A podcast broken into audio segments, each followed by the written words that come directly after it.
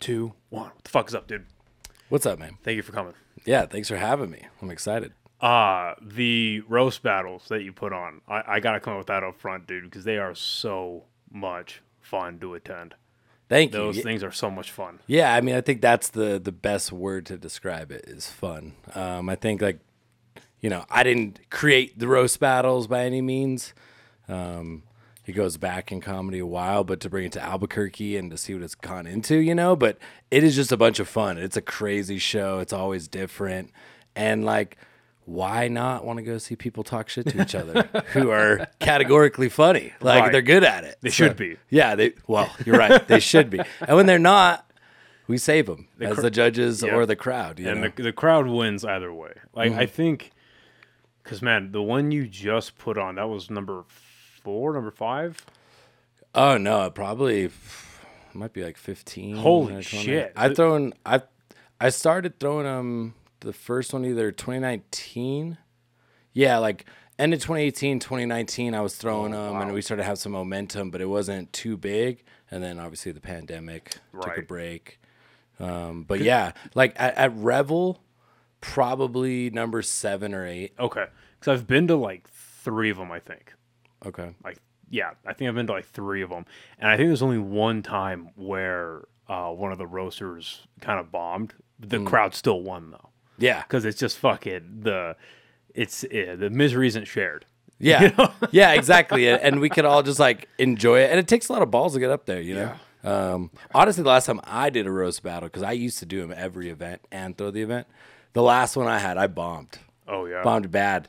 And it was the first time I'd really felt that for the roast battles. And I'd be down to get back up there, but I realized it, it kind of elevated at that event for me was it was like our second time doing Revel.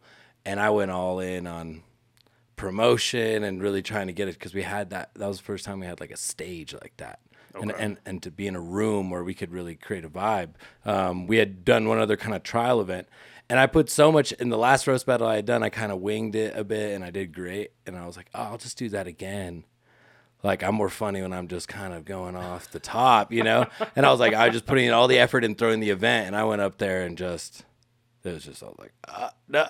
and i think that was part of it too it was like oh yeah like there are 200 plus people in this room right now like it's a lot easier to wing it when it was smaller you know Right. um Do you do stand up? Like, is that because you have your hand in a lot of different baskets? So is stand up a thing that you do, or is that just kind of something you you put time to when a roast battle is coming up? You know i haven't done it in a while. Uh done, i've done it like a handful of times. I had some good ones i've had some bad ones. I don't think it's necessarily my particular skill set. I think maybe the more i'd get you know if i was willing to put in that those those hours like the way you know comedians do that go to open mics you got to keep on your craft. And i think like you said i'm kind of all over the place. Um and I've had some. I actually did my first run at one of Buck D's shows when he used to be back at Nexus, and he gave me the platform, and I had a good one. Then I got on a couple other shows, and man, it was a lot of fun. You know, um, I think I had some Tinder material, which is like now like the worst thing you could possibly do. Um, but you know, I had some fun with it, and it was something like it's a love that I have. But you know, I can tell people who are really, really good at that, and I had some presence, but it's just not on that level. I think my my skill set is kind of like videos, you know, comedy videos. Um, I like roasting. My background kind of is I used to do rap battles, Oh wow! and we used to used to be UBR um, in Albuquerque, and we threw rap battle scenes, and that's kind of like shaped my whole life because that's how I got into marketing. Um, but I took that route in rap battles. I was doing the funny route. You know, like you don't look at me and I'm gonna be like, I pulled out my gun and you know what I mean? Like that's just not what's gonna work. And even when I tried to be kind of serious, it was like, shut up, dude. Um, and that's what led me to actually getting an opportunity. Um, they were doing an event. It was like comedy, comedians against rap battlers at the comedy store in Hollywood. I'm proud to announce that the podcast is now officially sponsored by the fine people over at Chopped Chile Company. Guys, this is some of the best chili you can get here in the state of New Mexico, and they are online as well as in stores. They can be found at Smith's, Albertsons, Sprouts, John Brooks, and Lowe's Corner Market. They have three amazing flavors that you see here, and they also have frozen green chili that you can get online. Go on over to the website, choppedchileco.com, and get yourself some amazing chili today. Podcast is now officially sponsored by the amazing people over at High Desert Relief, a premier herbal destination right here in the state of New Mexico. They have extremely well trained and knowledgeable staff that are more than happy to help you find what you're looking for or try something that you maybe have never thought of. Uh, they have two locations here in Albuquerque, one in Santa Fe. All three will be listed right here and in the description of this episode. All three offering legendary products at absolutely legendary prices, including this awesome merch that they were so kind enough to gift me here. All of this can be found at all three of their locations. Again, big thank you to the guys over at HDR for supporting. Now back to the episode. Oh wow! So they have the roast battles there every Tuesday, you know, and Jeff Ross hosts that. They get they bring people up, and so I got invited to do that. And um, you how, know, how long ago was that? that was before I started throwing them here. That was 2018. There, October, October 2018, and I went out there, and it was against another dude, and he bombed, man. And like I had a couple, I had a couple good jokes. I tried to wing it on the last one too, and that one bombed. But I ended up winning the roast battle, um, and you know it was. It was crazy just to be in there. It was in the belly room. I was gonna say, what was it like being at the comedy store, being able to perform, It was- perform there? it was bigger than bigger than life almost. I walk in there and I'm like, you know, looking at looking at all the signatures on the wall, looking at the pictures, right? And the main room has a huge uh, just you know eruption of the crowd. And it must have been the end of a set or whatever, right? And I'm like about to walk in, and then boom, here comes this guy coming around the corner. He just he walks around the corner and it's Joe Rogan. He had just been on stage and he's walking out of the room and we kind of like, oh, my bad. And I was like, you know, I'm just like, what? And he's like, looking around, I got to get the fuck out of this hallway, is what he says. and and he does, you know, and I'm just kind of like, what? Because I just walked in there, you know, like, damn, I'm gonna get to perform here. It's my first time. And you know, there's legends in there. I remember I walked to the next room, Theo Von's on stage, kind of just going around. You're seeing faces that you're like, and it's just everyone's hanging out. Cool vibe. And um, then being upstairs in the belly room, man, it's an intimate setting. It's hilarious. Like, and I mean, uh, Chappelle did one of his specials in there. Um, you know, I think when it was shorter, I, I can't remember the name of that one, but just to be in that room was mind blowing, you know? Um, and it was an eye opening experience. It was something where I was like, damn, I'd love to go back. I knew I needed a lot of work on that piece and also to be like, well, maybe I'll work on my material and I could get five minutes and, you know, do that. And it's just not something I ever really stuck with, but Well, How did you end up getting invited in the first place? it was because I took the comedy approach, like in the rap battles, and we had we had connections. So we threw them out here in Albuquerque to UBR, but there was a rap battle scene in LA, courtesy of KOTD, which is a battle league out of Toronto that was sponsored by Drake. Like, there's a whole subculture. And so I had done some Ground Zero, which was like tryout battles for KOTD. So I'd done some in LA and in Seattle, and just like done other small events in other places. And that was my approach was just comedy, you know. And so when they we had a connection of a guy who's like working at the comedy store who loved rap battles, and so he kind of opened this route up where it was like, let's do rap battlers against comedians in the roast battle format. And so I just got the opportunity, um, and that was just pretty crazy. And I will say, like, I was sort of the only ones that won, but it were I was like an opener. I was the opener of the night. I was the lowest tier, and the comedians destroyed all the other rap battlers. Oh, you, yeah, they as expected. Yeah, it was like, oh shit, this is embarrassing. And um, but it was so it was so cool, man. And um, like that's when I got back and I wanted to go, you know, go there and be on, you know, you're on stage for three minutes, five minutes, and like I'm not getting paid to go do that. And as much as I would love to go do that, I can't afford to go out there every Tuesday or even every six months. But it was like, well, what if I just started throwing those events here? Because I helped throw the rap battle events in Albuquerque. That was like I knew everything about, you know, book the venue, get the lineup. Like it was the same thing, just a different genre. Get them, you know, like it really was. And less drama. Like dealing with local rappers mixed with dealing with uh, comedians is a much easier experience.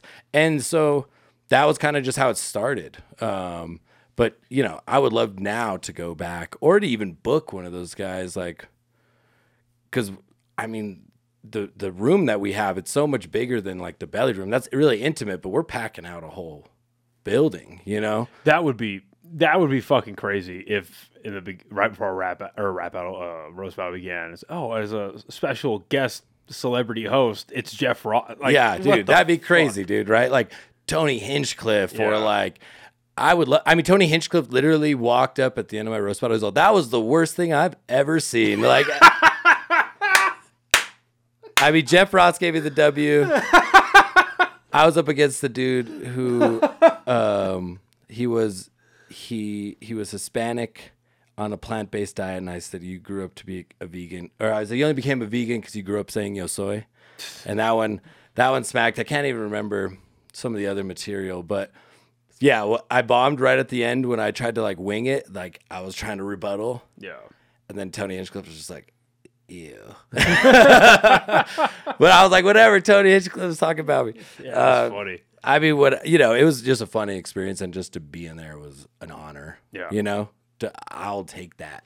Oh, yeah. 100%. And I probably talked about it too many times at this point where I've definitely got it from the comedians. They're like, yeah, we get it, dude. Fuck it. I mean, fuck it. You you went to the comedy store. You met some pretty cool people. You had a good experience. That's I talk about that shit too. That's fucking yeah, awesome. man. You know, and like um, another event like Buck D, man, he rocked that set. Like they loved him out there. And then um, another dude, Ronnie, from out here, who's like the was like the biggest like battle rapper out of Albuquerque and got a lot of opportunities as he grew. He beat Carter Deems in a in a battle at the comedy store. And now Carter Deems is on Wild and Out. He's like the this like awkward dude. Yeah, I've heard the name, but I couldn't put a face to it. yeah, so like we have some good roots. We made some impact in the subculture that is the degenerate culture that is battle rap. But um, yeah, it's kind of crazy how that impacted, and that was like that shaped my life, like being involved in that because it got me involved in comedy, writing songs, and then that's when I was like, oh, I could do marketing.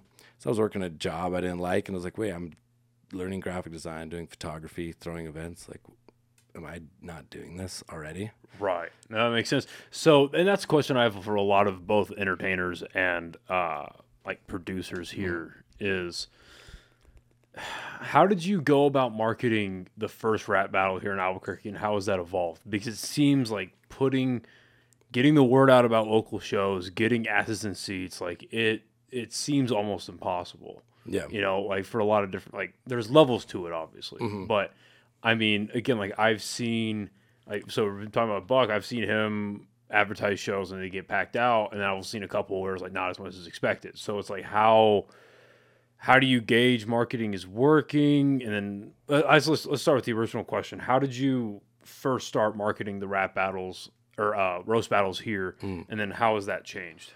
Yeah, I mean that's a great question. So I I knew from doing the rap battles before, and I didn't start that. That's all uh, Keith Valia Avenue who brought the rap battles to Albuquerque. Um, but for the roast battles, when I brought it, what I learned was, you know, you get matchups, and you like if you just book friends against friends, like you're just gonna get that group of friends.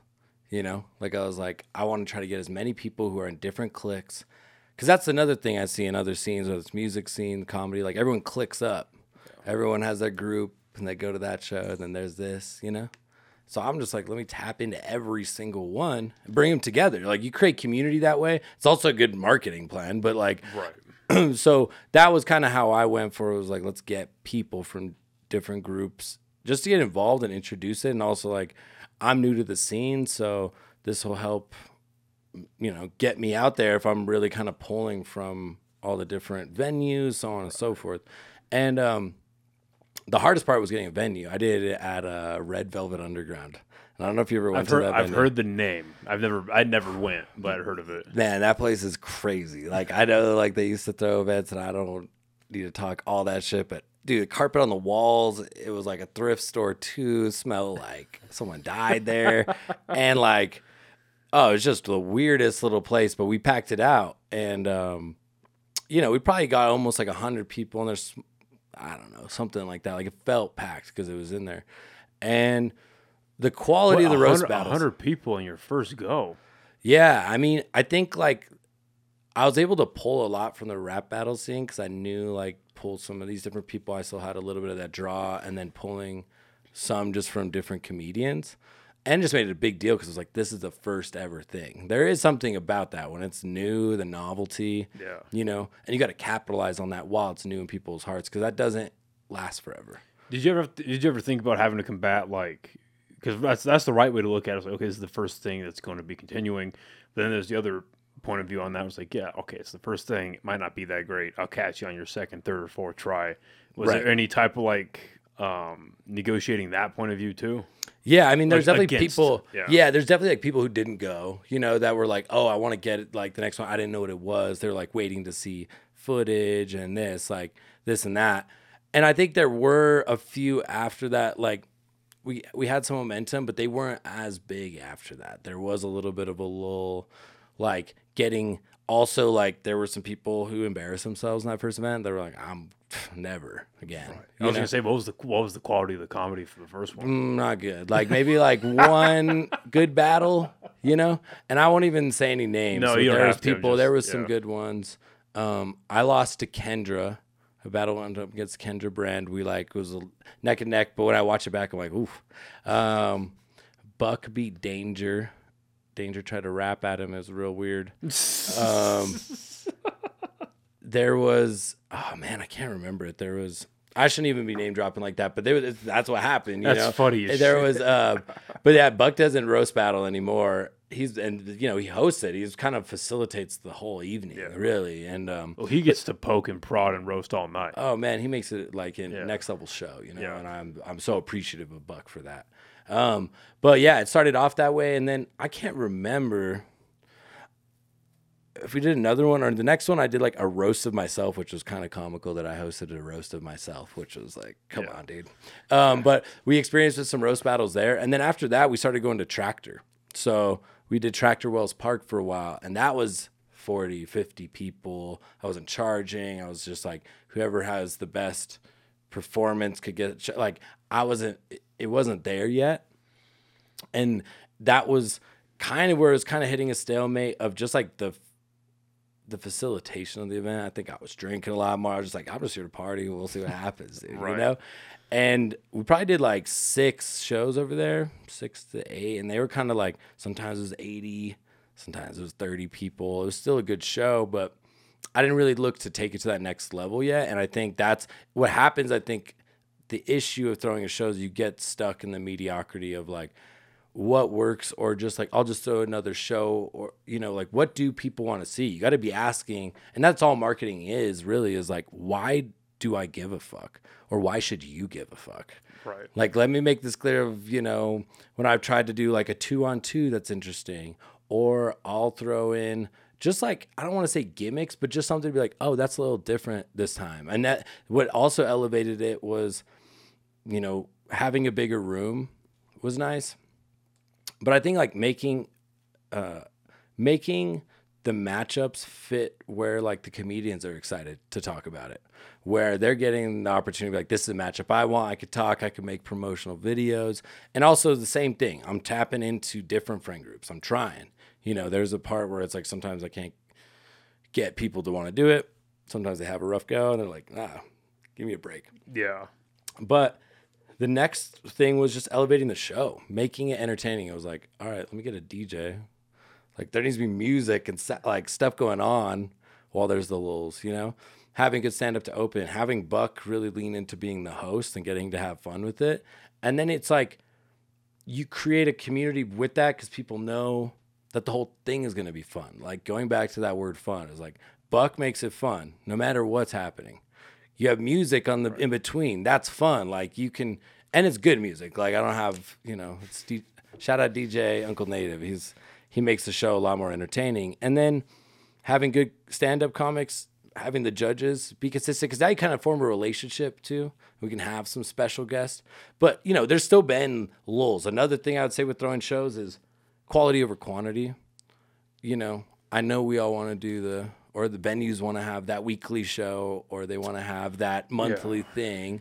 But I like to do, I think my sweet spot with the roast battles now, and if we had a shitload of comedians who wanted to do it, we in a smaller room, I could do it more often. But now I'm trying to do it three months.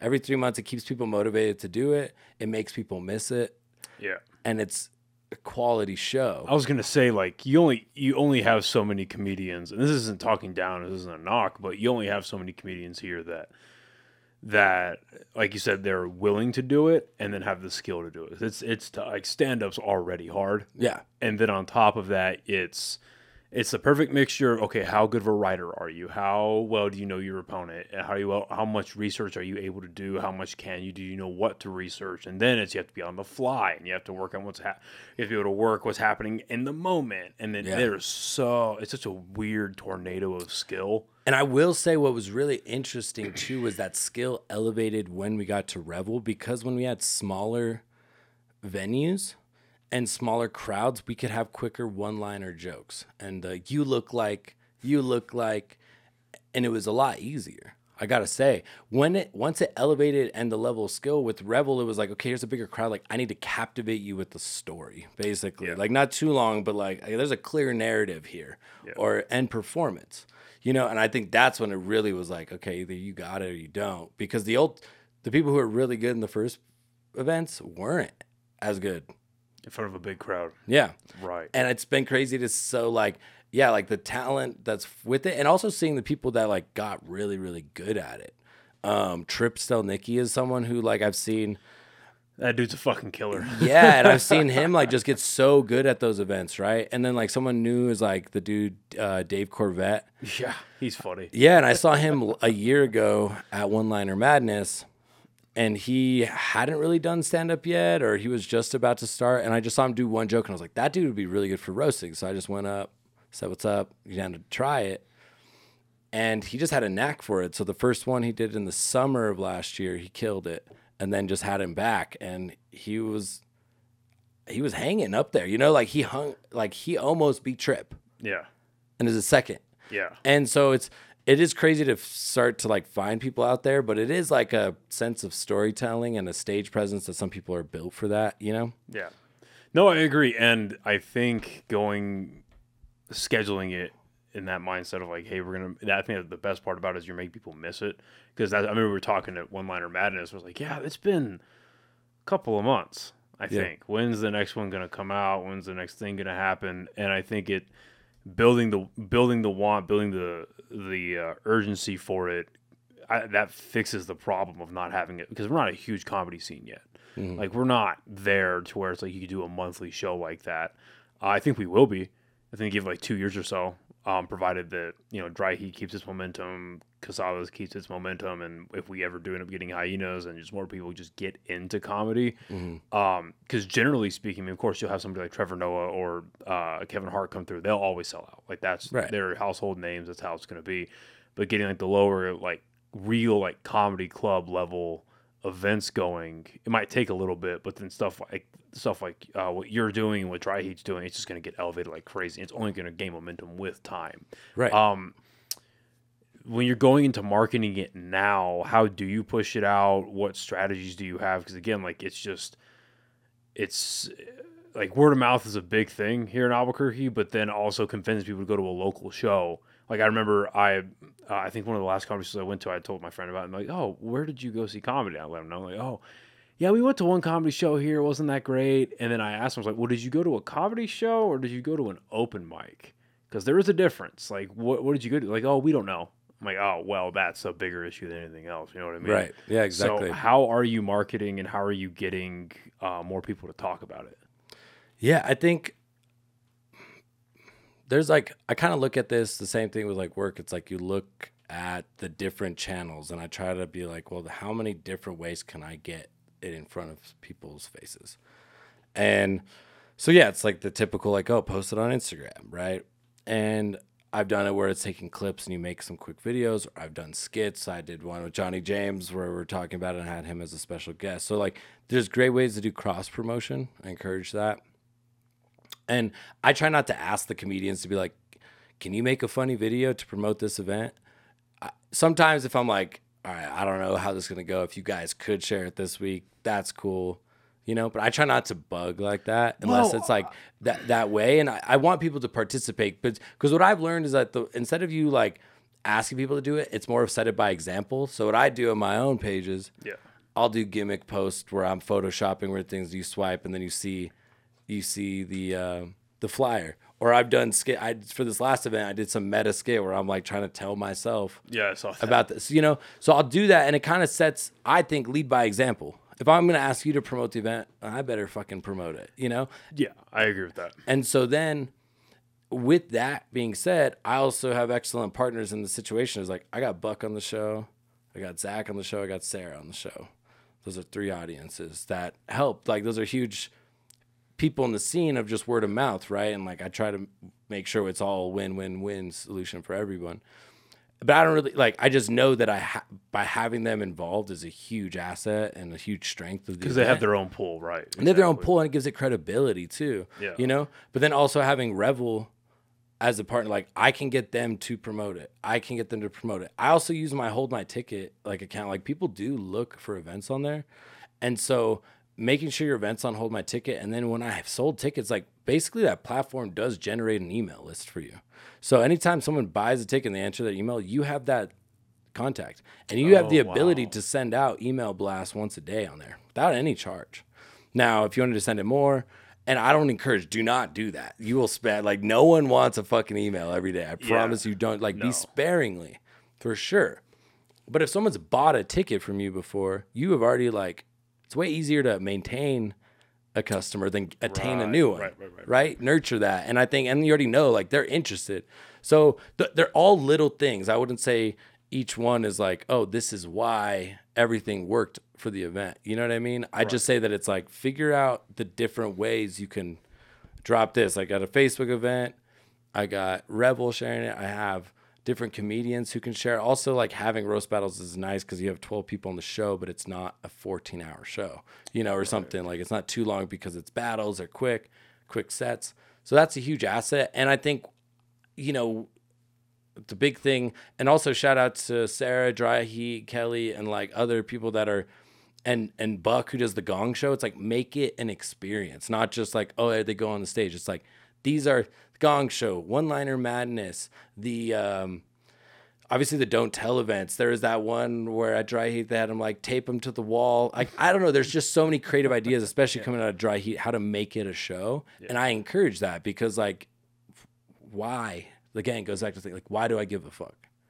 Why do I care as a consumer? It's like I could go to that comedy show they'll stand on stage and tell jokes or they'll go tell jokes over there but no one else has this format. And it's something i like going back to marketing as like a, a- an idea is like you got the magic or you got the commodity.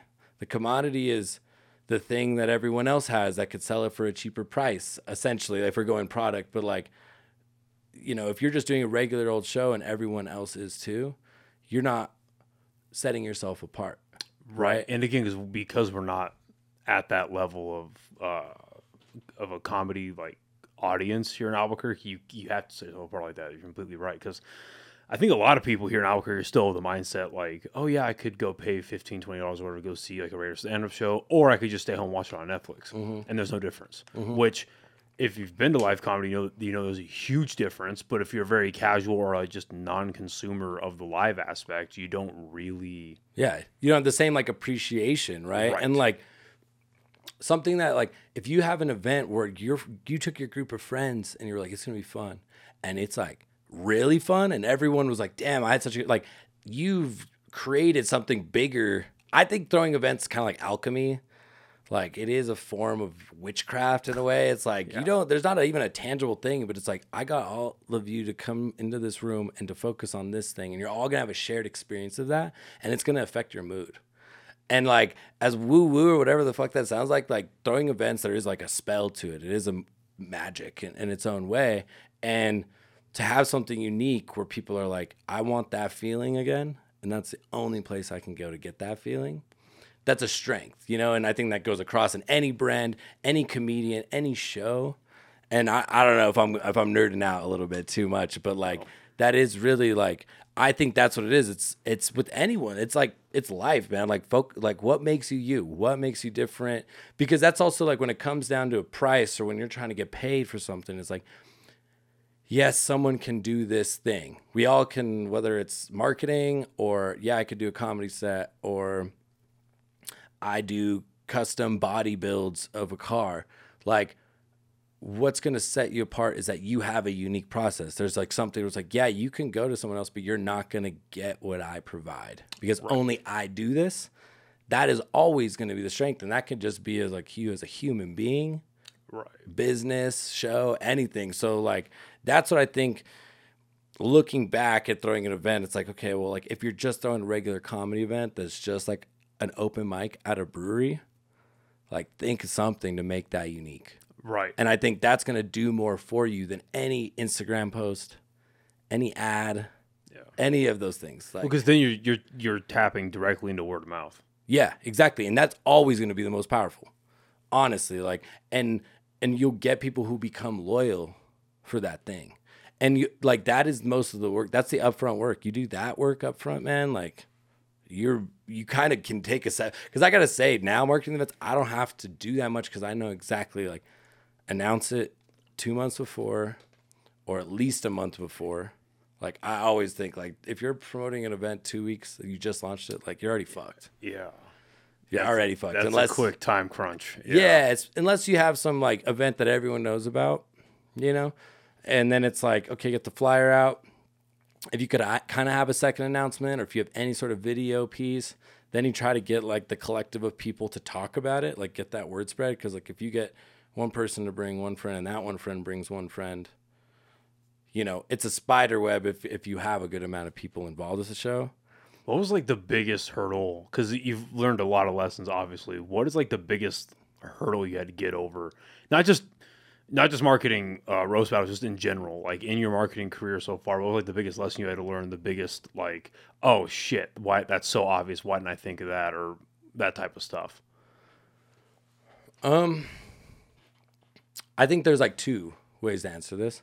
Um, for me, what my breakthrough was was like, like know your worth and go for it. Cause I, I was at the, I'm at Santa Fe Brewing, right? And I started as a marketing coordinator who had done other work.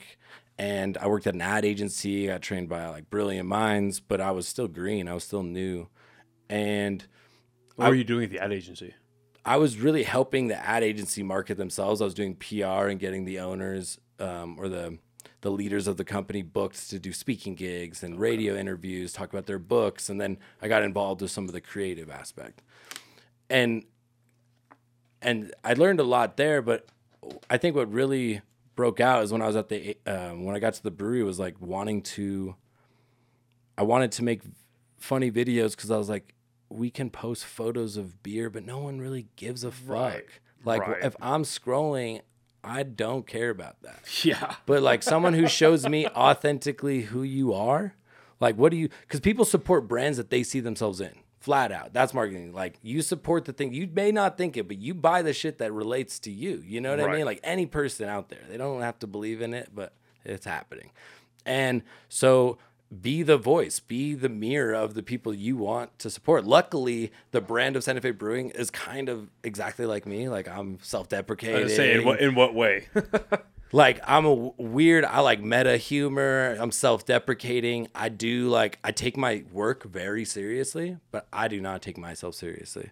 So like we have a quality product. That's a good way to live. yeah, exactly. So it's like we have quality product, but we can be ourselves, and we're not gonna like be buttoned up and be like, we dry hopped this in the fucking fountain of youth. You know what I mean? And like, like that weird. I, Well, that's like the biggest um that's like the biggest like drag on breweries right now anyway is like okay yeah you know how to make a beer or like the people that are like beer snobs they go to Yeah. breweries they only they only drink brewery beer and they only that it's like Yeah. shut the f- it's the it's the very happy bread water that Yeah. makes us drunk Yeah, it's yeah, it's like the guys who ask when you're wearing a band shirt, like which songs do you know? You know what I mean? It's those guys, you know? Yeah. How many songs do you even know? So like I think the hurdle there for me was trusting in myself to be like, this is what I th- like. I actually had I, I didn't get the approval totally to do it. I just went and made friends with the brewmaster. We were doing some stuff during the pandemic, like Q and A live, and we are both like, "This is so boring," you know. and I found out about a skit that he really liked on the internet. It's Paul Rudd talking to himself on the Hot Ones interview. You ever seen his Hot Oh, Ones? yeah, they yeah. edit it to make himself look Yeah. like he's talking. And so I was like, I just knew that he loved it. So I was like, let's remake that. Just you talking to yourself. Because I knew he'd say yes. Right. And so we did it and it did well. And then we went for it. So I think it was like trusting myself and and going for something where you're like be the authentic, you know, like make and be true to the audience because that's not going to work for everyone. Like comedy sets aren't going to work for a law firm unless you're Better Call Saul or that one dude from out here who actually leaned into it. I forget his name, but like Adam Oakey or something. Oh, uh, Oakley, Adam Oakley. yeah, right? he's like leaned into that. Um, and then that was kind of like my break. But I think for marketing is like really like, are you, are you really trying? I think like I got to a point where it was like it was working, but I was still like I worked. For, I was like drinking, hanging out. I really wasn't pushing myself. And I think when you take, you can build yourself a strategy and you can really build a good plan. You get ninety percent out of the work out of the way because then when you're making decisions and doing things on a day to day basis, you can ask yourself, does this align with that plan and the strategy? And if it doesn't, it's a quick like, okay, don't do it. well, something like marketing is so self-driven, and it's um, like it's, it's not something you can kind of phone in and do unless Right. you're working for a like a multi-billion-dollar, you know, Fortune 50 company Right. that everyone already knows and trusts, and you can put out absolute shit, and people will still buy it. Right. It's crazy because like those Like- agencies charge so much for that too, Yeah, and oh, like yeah. it happens, you know, because Right. you kind of have the respect of the agency. But yeah, it's you have to have like a Bud Light level blunder to Right. really fuck things up. Yeah, if you're one of those companies, you know what I mean. seriously So no, no, you're, you you really hit it on the head, like, and I appreciate that because even running stuff like social media campaigns. And you could have other jobs or you could do other pieces. Like the thing about social media is that you got to hit every week. because then you don't the algorithm is like all right bye like it, you will get less favoritism like and people forget quickly you could we've had viral videos i mean i just checked this one has 1.2 million right now and i'm like hell yeah but i'm like no one gives a shit about that right now though because that happened that already is done with like no one's watching it Right. again you know? How how would you because generally speaking because because again the algorithm is so intangible and it's so Right. weird to rope around and unless again you're a big trusted name or partner or celebrity whatever it's hard to like the most random things will go viral.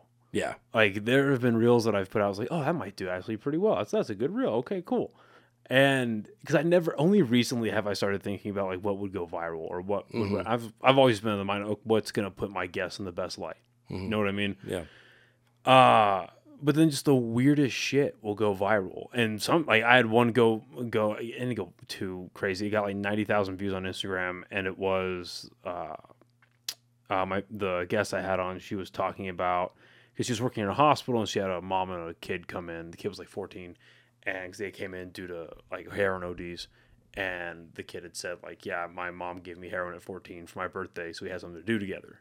And so that one, yeah, so that one went in the 90,000, but like half the reason, like, well, actually, like half the reason it did, I think, and then like 90% of the comment section was just shitting on me for being a bad host, apparently. So it mm. was, yes, that was funny. And then it was, I actually got a laugh at it because that was what I would do is I would scroll through all of them. Like, I would like every single one of them so they knew I was looking at it. It pissed somebody off. It was like, uh, he must be getting off on this because he's liking all of this. I need you to know you are not a good host or not a good person. I was like, oh, okay, well, you viewed the shit and you commented on it, so thank you. But then on the other hand, I just had one hit like 3 million, and it's me and my idiot friends laughing at a fake clip.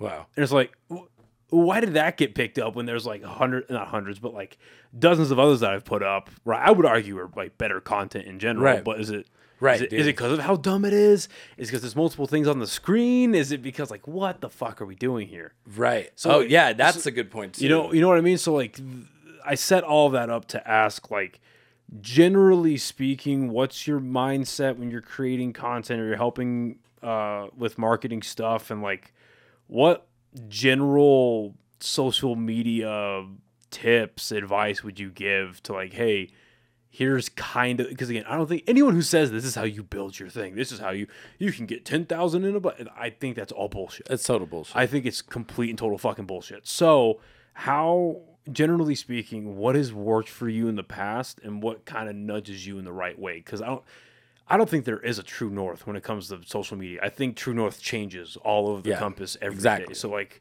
what helps you get in the ballpark? I mean, first of all, super on point. Um, I it's anyone who's claiming to be a guru or anything like, and maybe they do have a formula that works. It won't work in six months because things change so quickly. Well, what I think is fucking hilarious, kind of on that note, is the people that have hundreds of thousands of followers and you look at their actual engagement. Because I think I forget who was I watching. I think it was some it was some ex uh, like special forces guy that had a I think it was like Tim Kennedy or some shit, and they were talking about social media engagement. He started getting shadow banned and stuff, and uh, they were like, yeah, if you have thirty percent of your audience engaging, or you're showing thirty percent engagement, that's stellar. Like Yeah. that's phenomenal because you don't know how many of your followers are like dead accounts or people that just don't really get on social media much anymore, mm. if they're bots, if they're whatever it is. And that's removing the whole shadow banning thing. But what I think is hilarious is that, you know, people that have a shit ton of followers, like hundreds of thousands, and they have like 100 likes, 50 likes. And it's like, oh, okay, are we buying? Yeah, that, those are we- paid for sure. Yeah, those we are are. paid followers. Like unless like some some there are some shadow banning for sure, like that can hurt you. But like at that point, you're still gonna get more than that if you're a huge page. So there is so much like fake. Yeah, people do it for the clout. Even if, and it's like, dude, it's so obvious. But whatever makes them sleep better, you know. Yeah. I think I think like brand I'm I'm someone who's super brand first. Uh like who what is your brand? Who are you and like who's watching your videos and like it doesn't always have to be on point, but it'd be like, would you represent this? Like your brand is an extension of, of you. And also if if Yeah. people or if it's even a character, people want to, you know, they if you have a target audience, they align with that. And so if they they want to support something that they align with, you know, you're going to give them more of, of those pieces. And I think telling that authentic story, giving them real looks at your life. But I think really where the shift has happened because I would say two or three years ago, it'd be like comedy skits that are like formatted, where it'd be like top five ways to do this, or the five stages of this, or you know, random shit like that where it's like easy for someone to digest right away and be like, I want to see this. I relate to this. Oh, they get it. They understand that. I've seen someone just like that. I think more and more like people want less polished stuff. Like I like to learn videography because it's a craft and I think like doing that is great, but like people want iPhone content. People want to see you know, for the most part, like it's not always like that. I think also podcasting content, like because it feels also like I think people get to see clips of things and they're like, well, if this is a clip from a podcast, it must be something good. Because if they're Right. show, showing this, it must have been a good soundbite. So I think there's formats that work for people. People build series, and I think like building a series that's a hard thing to do. But if you just have like a weird thing where you go to every Chili's in America, you know what I mean? Like for like that will somehow become something if you dedicate and continue to do it and make it entertaining. So I think those are those are the pieces. But yeah, people want more stuff that feels authentically caught in the moment. And I think like I almost try to do it in a meta way, not where I'm trying to like fake people out. But I think you know, like people do fake pranks and all that kind of shit. And And a lot of those people are to end up getting fucking shot or stabbed. Have, Yeah. Have you seen some of the more like they go to the hood and they like yell something close to the N word, or they go up to some who's some guy who's obviously a gang member Yeah. and they act like they're going to pull out a gun, or they or they they do like a like a play on words about like blood or crip or. Uh, fighting or shooting or something like that. Like, oh no, it's a prank. Uh, There's a camera. And yeah, it's like all for the clout. It's, so weird, man. Good. I know, and then people out there, you know, even like giving money to someone who's down bad, you know, or like, you know, giving money to a homeless person but filming it, that's fucking weird. And It is strange. It is. It's a weird thing because also like as much as I'm like weird about the people watching it, I'm also like or like weird about people making it. There's also people watching that stuff, which is also like that's weird. Um, but people like seeing the general like um how do I put this? People enjoy because you're talking about authenticity, right? And I think that is a direct um a direct response to the because again the the short attention span and what social media has done to just fucking wreck our brains, right? especially TikTok, that's never going to go away.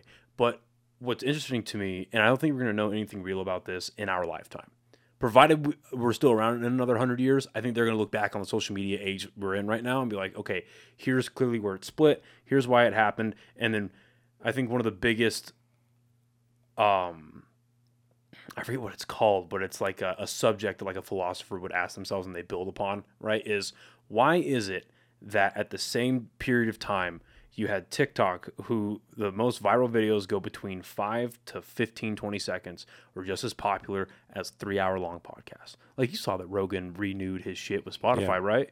$250 million. I love Joe Rogan. Would I'd like to see some of that money go elsewhere on the platform? Maybe. But then that also speaks to like how much reach does he actually have? Oh And, yeah. like how many? Because they see the numbers.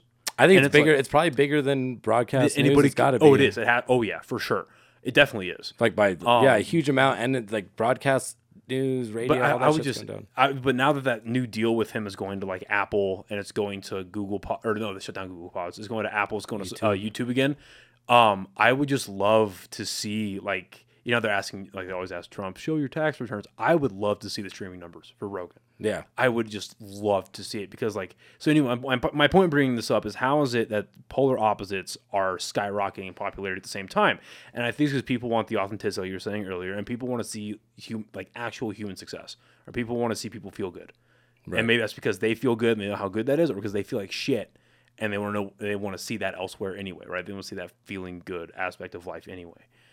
Um, yeah. and I th- and I think what's that's what's so good. I'm just thinking about the authenticity part. I think that's what's so good about your what about the roast battles is because like would it be awesome to get a big name in there? Of course. Like if you said Jeff Ross, Brian Moses, Tony Hinchcliffe, Right.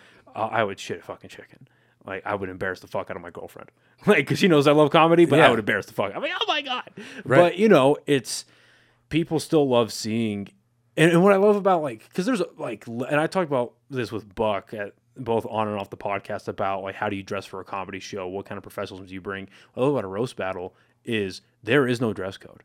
So you have people showing up in a costume, you have people showing up kind of nice, like you show they can show up looking like a regular dude, and there's that level of relatability. It was like, oh, well, maybe I could do. He doesn't look super fancy. She doesn't look super like high, like you know, high society or whatever. They look like that- they're not millionaires and they're still doing it. Well, what if I could do it? It's like Right. that type of shit that you bring to your you bring to your product where it helps connect to people. Like you're, and you hit up the nail right on the head.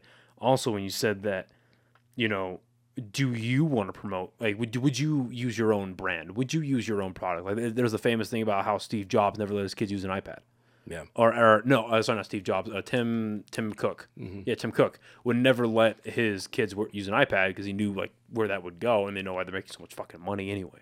Right. Um, so how me- media trends and social media? Because I do want to talk film a little bit later, but media trends and social media. You're right. Like the thing, like the top five, blah blah blah blah. That's dead, and people do want to see more authentic shit. Not underground, but more like it's like it's weird. Like there's a demand for the high value or high uh, production value, high budget stuff, and then there's like the iPhone phones like you were talking about. Like, Yeah. it was fucking crazy. And Yeah. so how do you track stuff like I mean, I'd imagine a bit of your day with marketing is tracking tracking trends. Right. What's what is going where? Like how do you measure all this?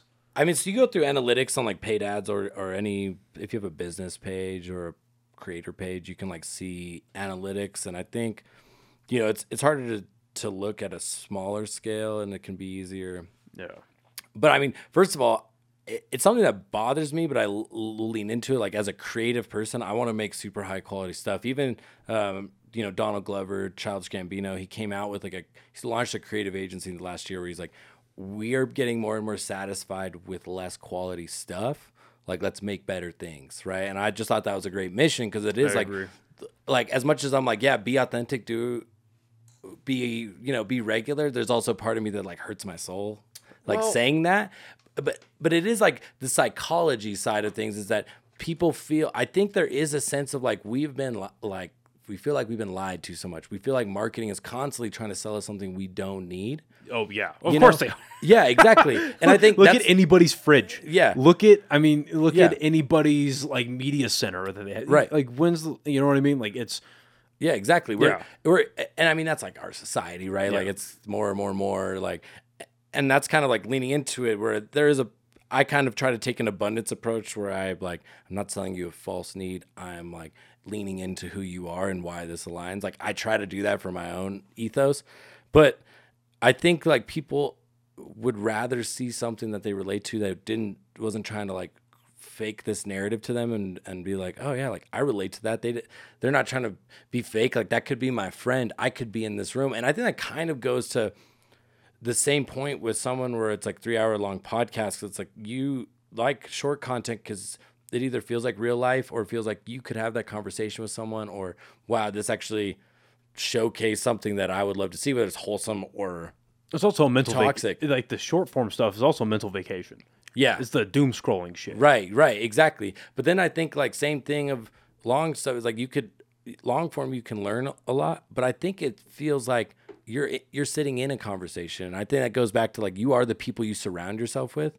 And you could say if you listen to a podcast all the time and you're learning a lot of stuff, I could even say almost like what's that saying like you are the five people you surround yourself with i could almost say if you're listening to someone that often and they are in the top five of your life like you are embodying something of that in your life and It's you hard not improve. to. It's hard, right especially considering like you're listening to podcasts. A lot of the times, you're either listening to it in a headphone or listening to it in your car. It's just surrounding your brain. It's surrounding that frequency, and especially if you're listening to it while you're doing an aero- like an aerobic movement, like a heavy exercise, to where your brain kind of has to not turn off, but it goes into a rhythm, and so it's absorbing everything that's going on around it. And you're wearing like no, like every headphone, every earbud now is noise canceling. So if you're listening to a podcast, like whatever whatever they're talking about is almost flowing through your body. Right. You know what I mean? It Yeah. sounds kind of fucking voodoo-y, but it's it's that type of thing. So you're Alchemy. But you, yeah, but you're in, you're you're like cementing that into what you're doing. Totally. You're completely right. And and go to go back to like the what Donald Glover was saying about when you bring quality things. I think that you're like there is a need for higher quality stuff, but then also tailing back to the authenticity part of it, I think there's a lot of, and, I, and quite frankly, I like things about myself was when I first started doing this. It's like, oh no, they mean what they're doing. They like, what they actually enjoy what they're doing. They're not trying to do it for cloud. Not going to do it to make a shit ton of money or like the, the intentions are pure. Like they're there. Yeah, maybe the skill needs to get better. Yeah, the this or that. Right. Or maybe it's like, oh yeah, they're they could actually be pretty good at this, or they are pretty good, like as a person. Um, whatever content they're creating, they're oh they're actually good at this, but they just don't have money. yeah Like they just don't have the thousands Right. and thousands and thousands Yeah. of dollars. Like I and I talk about this all the time. I'm not ashamed of it. Um, I wouldn't have any of this equipment if I didn't have help. Right. Like I got help from friends. Like, Right. Like it's just, and I'm thankful for that every single day. But I wouldn't have what I have right now if I didn't have the people around me. Right. Whether it's my friends, whether it's my chick, like it just wouldn't be like I'd have the idea, but it would have. Ta- it certainly would have taken a lot longer. A, and then B, like there. and I was having this conversation. Um, who the fuck was I talking to this or talking with this about?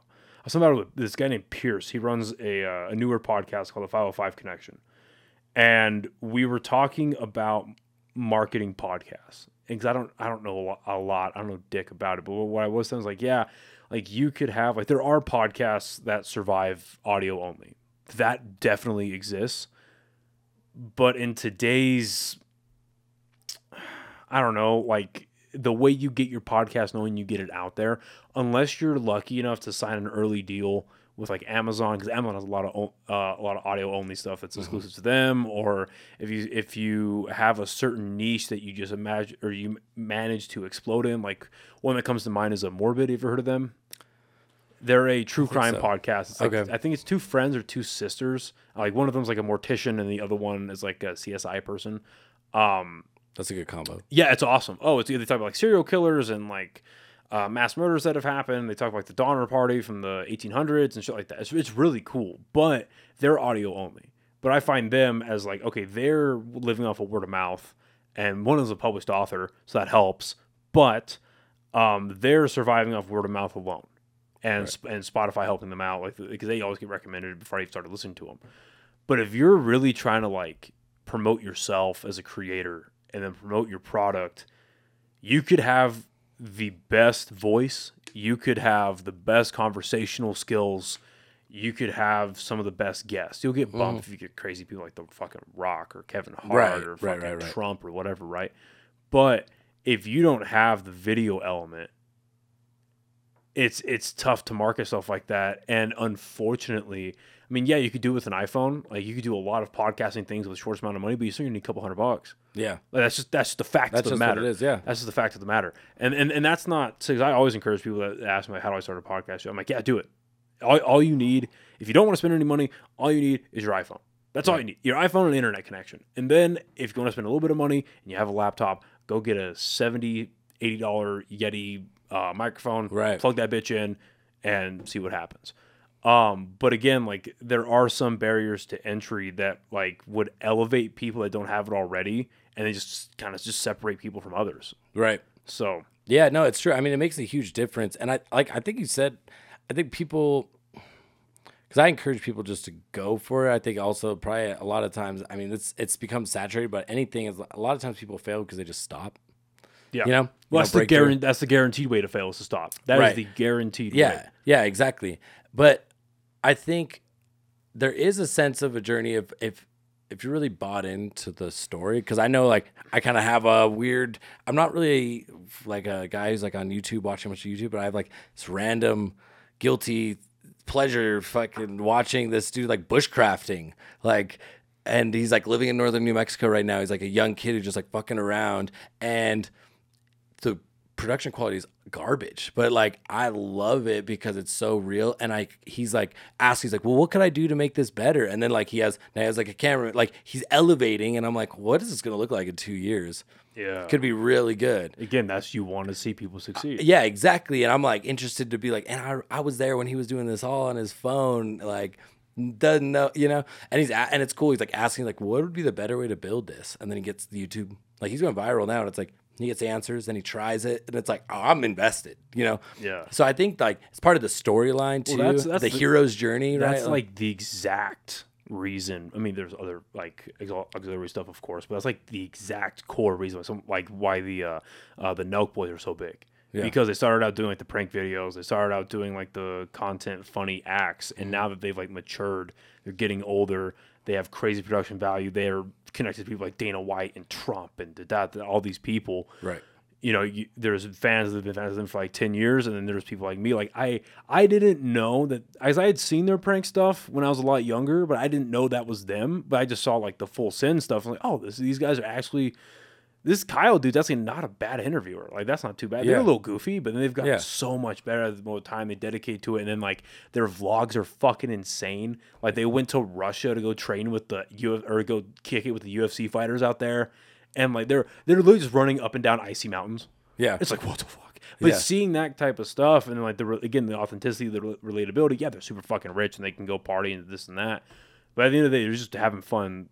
No yeah, they, they they've stayed true, right? Exactly. And I think that even goes back as like when you really start, I think you can have no budget and it can work if you know what is your unique thing, what makes you different, what is your perspective. yeah, your perspective, right? And like, and what could be the format or what are the things you're talking about? Like, there's even like podcasts that aren't even podcasts that I like. They're like satire, bullshitting, being like, you know, it's better than cold showers, like hot showers. They're like, burn yourself, like, and then they're like, and then they're like talking about fake biohacking benefits of hot showers, and I'm like, this is hilarious. And I just like, I just spent ten minutes watching this, and it's just complete satire. You know, it's like how do you stand out in a saturated crowd? And it's like be yourself have that perspective and and think differently of like what kind of format would i want to do or who am i going to talk about or what could be the unique it's like a value add i think also. People want to walk away from a podcast even if it's like that they learn something or that they took a new perspective or they have a new like thing that they can share with someone. Exactly. like you know like you walk away with something. And i think as long as you're providing value and know who you're wanting to talk to or just i think it goes back to like rick rubin talks about um, a lot and especially The audience comes last. yeah exactly. Like you as the artist you as the person trust yourself to like you wouldn't put it out unless you thought it was good and trust your own taste and that like the audience will come That's the thing too. Is like we're talking about your unique perspective and stuff, but humans aren't that unique. Right. You know what I mean? Like Right, we're yeah. not that different from one another. So if you're into something, chances are a lot of other people are. Like for instance, like before we started shooting, you're you're looking at my the comics behind you. Like, oh, my buddy would be going crazy right now. Yeah. I was like, yeah, they're maybe not your thing.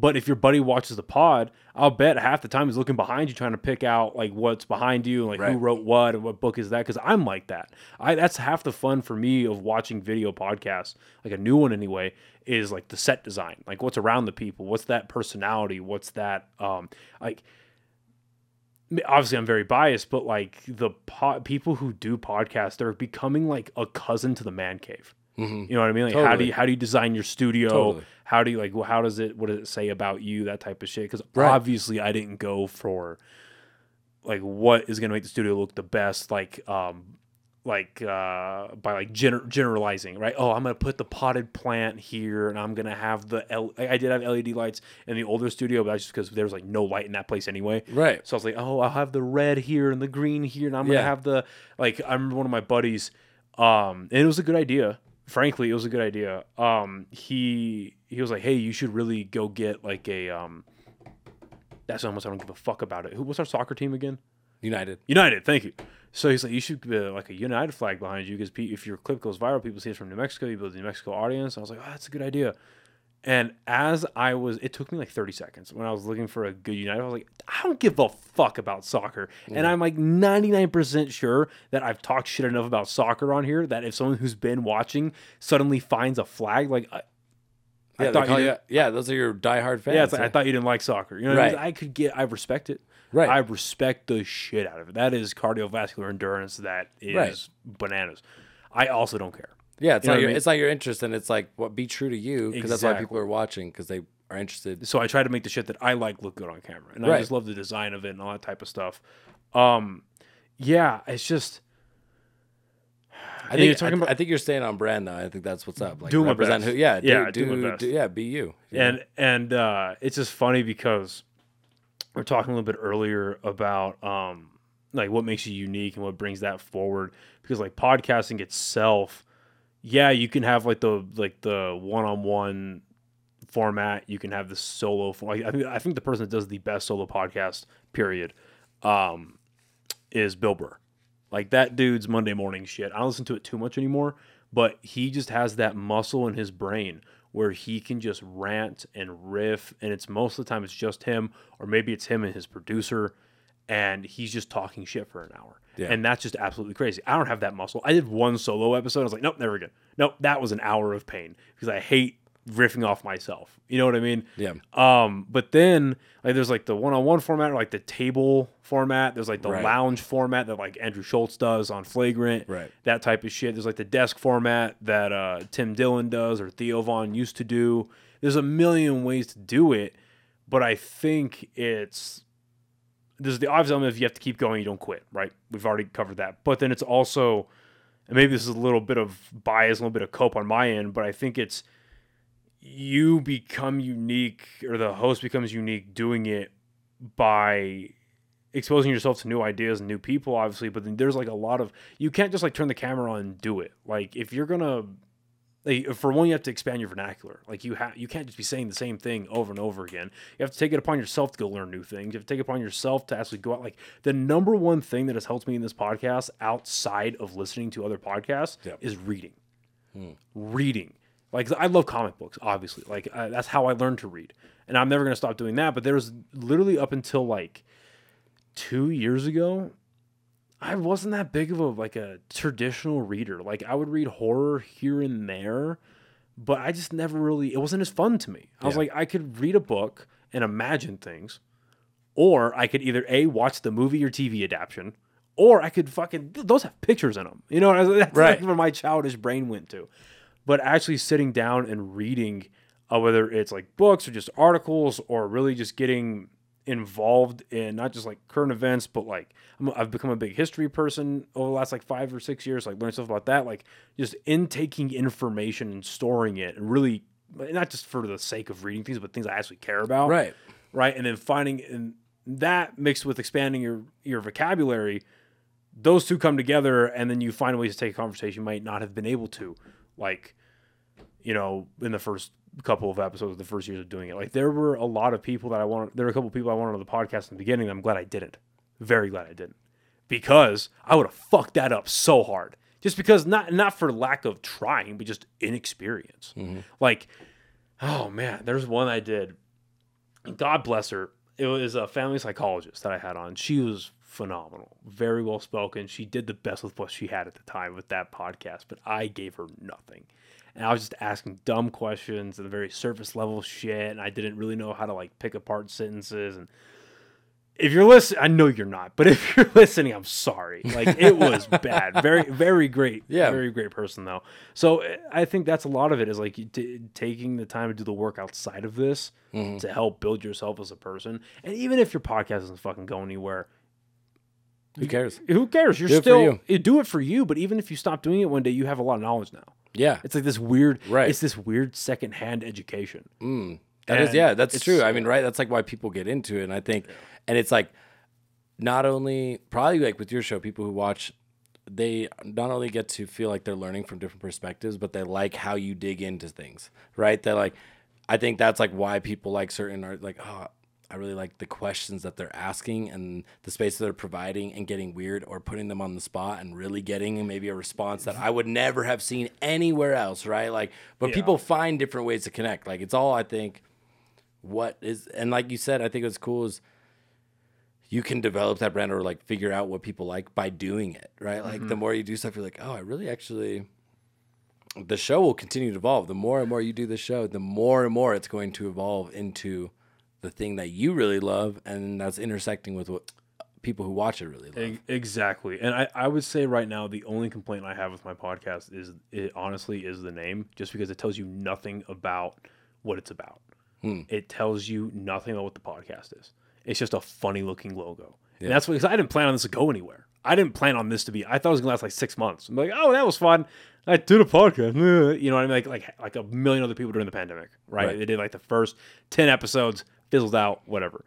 Um, but as I started going, I was like, oh, this is gonna be a thing. I'm gonna stick to my guns because it's a catchy thing because it looks like fucking OnlyFans. Right. But what I'm very happy about is that people don't give a shit about the name, and they and from what I've seen, they mostly just go straight to like, okay, who have you had on? Right. That's what matters. And then mix that with the fact that there's like there are local New Mexico podcasts, but not to I'm not I'm not saying this to to boast, but I don't know of a local podcast since the pandemic that has focused exclusively on guests.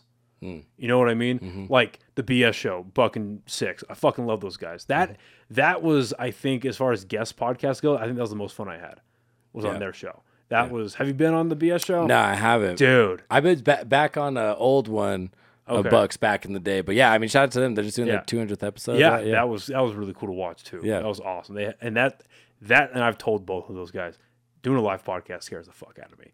That is because I'm not that guy. You know what I mean? Like I love doing like stand up, but as far as like having like a cool guest and the conversation, but then interact with the audience and come back to here and then you, it, that's just not my mental whatever. In the same way that like um my, my buddy Joey that you met downstairs, he does the podcast with me a lot. And then whenever we do live ones, he'll sit there and he'll uh, produce and help the live stream and all that shit. I love the guy to death. A lot of other, a lot of other friends that have come on the podcast very regularly here. I couldn't do a weekly show with them.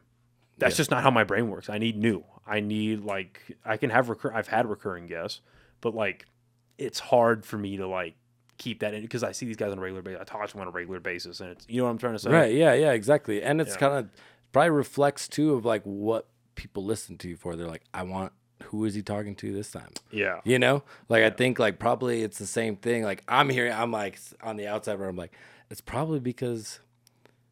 Like that's the same thing, the reflection of the brand. It's like if you trust yourself to feel that way, it's probably your viewers and listeners that feel the same way too. Exactly. You know what I mean? Like trust trust your gut on that. And it's like, yeah, I think it's, it goes back to the same thing of like wanting to walk away with with a value add. I, I would say,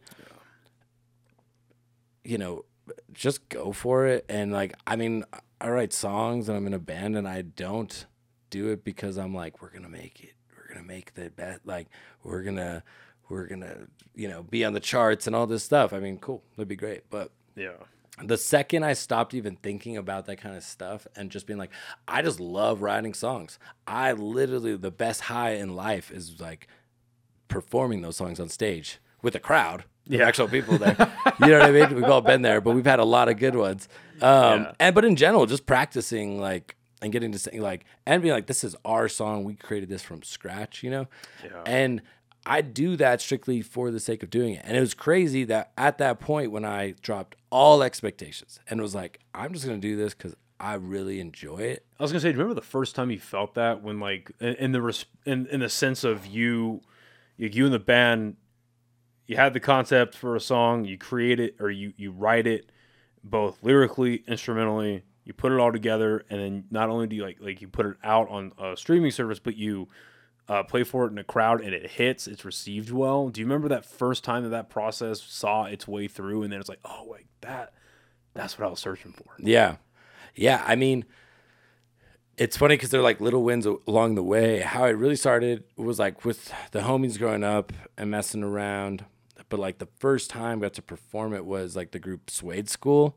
Uh, shout out January Black. That was that's like my that's like my godfather right there. He showed me a really a lot about like being in the studio and how to finish song. And then we came together and was like, oh, this third mind, you know, this like where we both had the same ethos and we were both like, this is who Suede School is and this is how we write. And then we were able to be in the room and write these songs together. Almost like because I truly believe creativity happens to you. Like you don't think like I like you're like I'm gonna think of something really good right now. time to create. bro. Yeah, exactly. Yeah. Like it's a feeling. Like I do think we're vessels for things. The shower and the shitter. Yeah, the right. two places I come up with all my comedy. Yeah, and I fucking hate it because my phone is almost never in reach.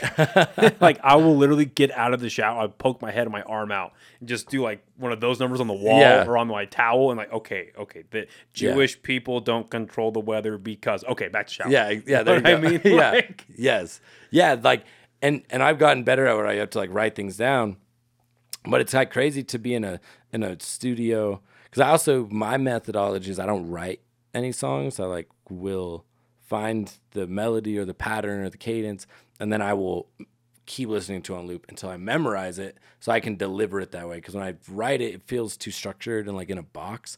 And I also don't because I'll freestyle too. I'll go into and I'm not just like not just like rap. Like I don't really rap anymore. It's just like singing, trying to sing, right?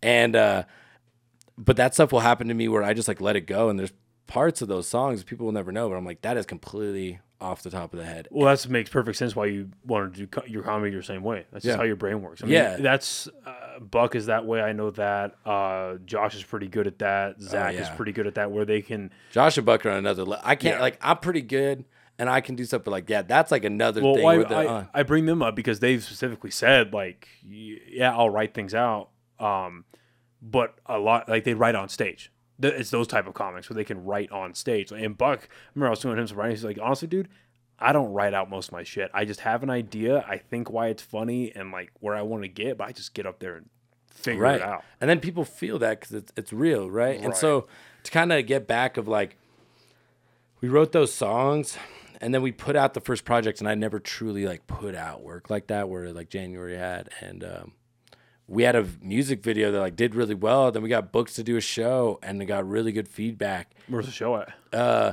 the first one was launchpad and then we had a couple other smaller ones That's Uh, a hell of a stage Launchpad. I've, I've been on it for a collective five minutes during one liner madness. Yeah. But there was a moment when I was up there and I finished my joke or whatever, and and the my opponent was doing her joke, but I was like looking out into the crowd and I was like, "Yo, this is actually really cool. yeah What the? This is It's a sold out cool. crowd. This is a sold out crowd. I did a joke, and I think like sixty percent of them laughed at it. yeah That's kind of crazy. Oh man, it's huge, man. And and to have that moment, like it is an adrenaline to be up to singing the songs right. And so we kind of built it, but we dropped this project. We were getting some love locally, like nothing huge, nothing life changing, but like yeah, we we were cemented in the scene. or this brand like little how it group. starts. And we got booked on this show, and we did the song "The Source." That wasn't even our biggest song, but it drops in, and we do the hook, and we're like, and the crowd is chanting it back at us. That's see that's And I that's was like, crazy. what the like, dude, I was like almost forgot the words because I was like, what the fuck? And like that moment was when I was like, holy And This is the thing, shit, is a- dude. this like that that rush. And I was like amped up after that. I was like, oh fuck, dude, this is so tight. You know what I mean? Like that was the coolest thing ever to have people sing your song that you wrote back at you I couldn't even imagine. and and like the you're I'm already like I get hype on stage, you know. I jump around and like so the same thing. Our band Rip Williams, we just rocked at at Launchpad, and there's some some new songs and like I write now a lot about like my actual life now, just kind of channeled through it. And people singing those songs back at us. We have one song that's like you know fifty thousand listens on on Spotify, Look at and that. you know That's it's like fucking I mean it's dude. like I'll take it. You know what I mean? And uh, people know that song, and I wrote that wrote that about a girl that was like my real life. Like I didn't fake anything. I was like, that's some, and half of that song's freestyle, and it is on playlists and weird shit, but people sing it back, and it's like every time it's rewarding. I could see how bigger artists like at a certain point you have a hit and you're like, I fucking hate this song, but I also don't. I'm like, I don't see how if it hit like that all the time, you could see the pure joy in people being like, oh, like I'm like nothing, and I like gotta- people are hyped on those songs, and you start playing it, and you see people be all like, oh should I know this song. I'm like, dude, that is a sick feeling. Whenever I see st- like an interview like that where there's uh, an artist is getting asked or a band's getting asked about like you're just your songs hit the top, but up, up, but how do you feel? Like, well, we I actually kind of hate that song. It's like, okay, you might dislike it, but you love the results and stop acting like you hate. There's no way. I don't. I don't see any why'd you possible way you hate the song. Exactly. It's just like I don't see any possible you hate the song, especially after what it's done. And then also, if you hate it, why'd you put it out? Yeah, it's like I, get, the- I, I get like record labels have like that piece, but like you guys had to record that. Yeah. You had to write it down and like make it happen. I guess there's sometimes writers and stuff like that. But yeah, like that is a weird old man energy kind of thing, or like these young kids don't like I don't know that energy and I guess I've never lived through it, so it's hard for me to relate. But I think like I love that about like Shaq. He says that in an interview where he's like, My dad taught me like if someone paid to give like be there for the show, you give them a fucking show, you know? And he'll like like same thing. If like people are out there, they love that song, you'd be like, oh god, I gotta perform this song that made me millions of dollars. Well, like, it's, what's funny is the best the best way I've heard that put it like especially like the hard on dollars to go see something is just the idea of money in general. I heard that the best way I've heard it put honestly is by Andrew Tate. Is he was talking about it and he goes, uh, "Money is people's time and service on a paper think. That's what that is. So if they're taking that." Or first of all, it's what people are chasing. They're driving their worth from. What does that really mean? A and then B, um, and then how does it save you time, right? A and then B if they're spending that, you know, that's why that's why I extrapolated out of it is like if they're taking that, if this is because I get paid more or less like twenty one dollars an hour or so, like 21, 22 ish, I think is how the, the math shakes out. Um, so that means that if I take a twenty dollar bill and I go buy dinner either for myself or someone else or whatever, that means I s- effectively spent an hour of my life at work so that I could get this whatever. That's what that transfer means. Mm-hmm. So then, if you're doing a show and it's a twenty dollar cover, that means they did whatever job they're doing, whether they're sitting in an office or they're working on a construction site. They and they get paid twenty dollars an hour. That means that for an hour they did their job so that they could turn around and see you do yours. You better do it fucking well. Right. And if you even if you suck at it, even if you have an opportunity, and this is me currently, even if you have an opportunity where you may or may not deserve it, act like you do and just try your best. Right. Because I think people, especially in the live entertainment format, obviously they want a good show, they want to be entertained. But they would rather see somebody fall flat on their face and they act like they don't want to be there. Rather, they, they would rather not see that. They would rather see somebody f- like fail, fall on their face, but they love what they're doing. They're happy to be there. Cause that's still infectious. Yeah. Like that's uh, I've seen. Oh, dude, Whether comics. There's a dude I saw a clip recently. He's like, he's like, does a joke. He's just like, I am bombing right now. Yeah. and they're like react, and then he just leans into it. Yeah. he like, and it's mm-hmm. just, and it actually gets the crowd back by him just being completely like. Whatever, like, and he's like, "I am. This is bad." The dude in the back is like, "Can we get the fuck out?" of here?" You know, and then like you feel it. It's like, wow, like leaning into it, right, rather than like just it's- get I mean, small. It's cringy, especially with comedy. It's cringy watching people bomb, and then because like I'm biased, like I've gotten numb to bombing. Like watching other people bomb, I've gotten pretty numb to that, and um, I've gotten numb to myself bombing pretty quickly too, which I'm very thankful for. I'm very Yeah. thankful for that. But it becomes cringy when you're watching somebody bomb and they're like mad at the audience that they're bombing. Right. It's like I I guarantee you we did not gather before you got up and said, "Hey, we're gonna like send telepathic waves to this guy's brain and just make him the most unlikable, racist, bigoted, no Yeah. fucking thought in his brain type of guy. We're just Right. gonna like Professor X you to failure. Right? This is you, dude. Just own up to it and walk away. Yeah, seriously. Like I don't know. No, no, I, I agree. Like, it, you got to own it up there, and it's like lean into it. If there's a weird audience, like I think it's cool too how like comedians will gauge their audience. Like, let me drop this one crazy joke in the beginning of the show, so I can just test to see what they're Yeah. like. Can they Yep. deal with it? They couldn't take it. All right, it's Yep. also like oh, this is gonna be a rough show, but Well, I was I was learning that because I went to a mic last night. You ever been to a place called Z Lounge? Is that at the hotel? Yeah. I haven't been there yet. It's dude, it's a cool little place. Yeah. Like it's like a speakeasy style thing. A false door opens and you walk in. It ain't the cheapest place around, but it's kind of cool. And they're holding a mic there last night, and I'm trying because uh, fucking crowd work terrifies me. That scares the shit out of me because it's.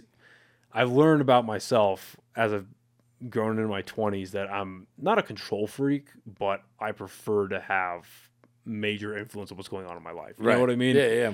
and especially if it's something so free forming like comedy i would i know what i practiced i know what i have this may or may not work but at least i know where it's going Right. Yeah. Exactly.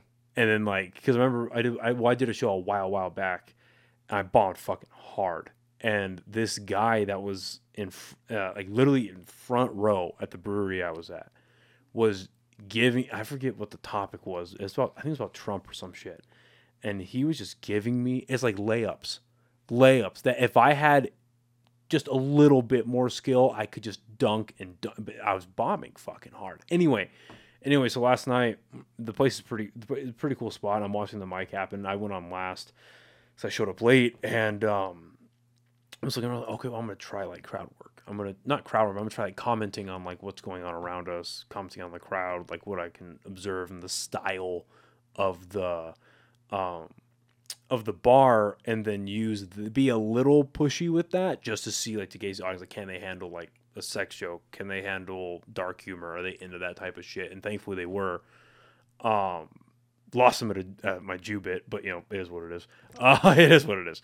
But it, it's it's fun to experiment like that. And do you when you're built this is something I'm always curious about with with musicians. When you have a show and you're curating a set list how what's the thought process behind that and then how are you do you tailor your set list to the venue you're at like what's the Yeah, there definitely is. Um, it's funny you bring that up too.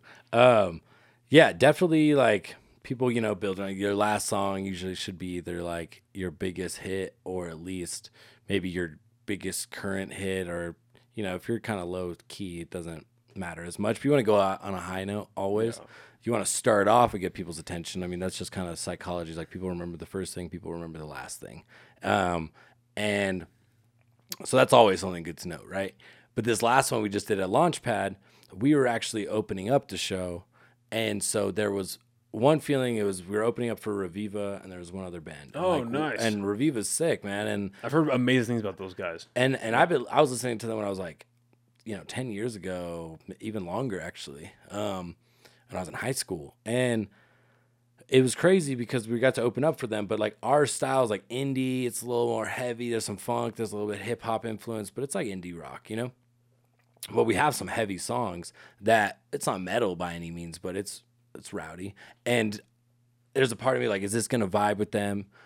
But I also was like, I don't give a fuck. Like, let's play it because this is us. This is our band. If people like it, they'll like it. at the end of the day Right. you got booked for your sound Yeah, right. So, but what we did do is because we knew we were going to open and we knew that the crowd later who'd show up would maybe be more reggae out, a little more low key, we put a lot of our heavy stuff in the beginning.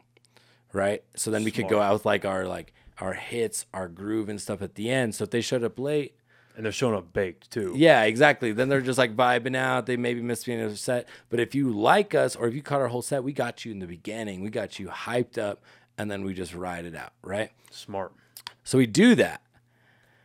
Oh, and, and then so it's going really well actually like it's going really well we got the energy up and we did the song paper cut which we haven't put out yet it's going to come out pretty soon and it's probably one of our most hype songs and but we've been building it up with these other ones that are real high energy i'm jumping on stage i'm yelling like and people are starting to jump around there's this dude in the crowd who's too drunk and he's with his girlfriend and it's funny because I actually had this on camera. I set up my my Blackmagic camera in there just to get like footage of our set, and I hooked it into the Soundman's audio, so I get like line in audio, high quality, helps us get booked more. But luckily, that was in the back of the room, so you get the whole crowd. And so I have this on camera. This oh, dude's he's like kissing his girlfriend, and then during that song Paper Cut, he's like, "All right, okay. and he like pushes someone, and he's like goes back, kisses his girlfriend, and then he pushes someone else, and you could just see like he's getting hyped up. Where like all you could see him progressively get crazier and crazier. And he ends up he keeps trying to push people in mosh pit. He's just drunk as fuck. And he pushes this girl. And then the dudes are like, dude, that's my sister. Like, don't fuck with her, you know? And he's just like drunk, whatever. Well, then like that song finishes, he ends up like pushing one more time. Boom, sock. Dude gets the dude tries to fight. Like he throws a punch, he gets missed, he gets dropped, he gets kicked, and I'm like up there thinking people are going. I'm like, yeah, and then I'm like, oh shit. I'm like, stop, stop the music. I was like, security. There's like a fight, you know, and like we're all just like, what the fuck. And this dude got rowdy, and they ended up kicking him out.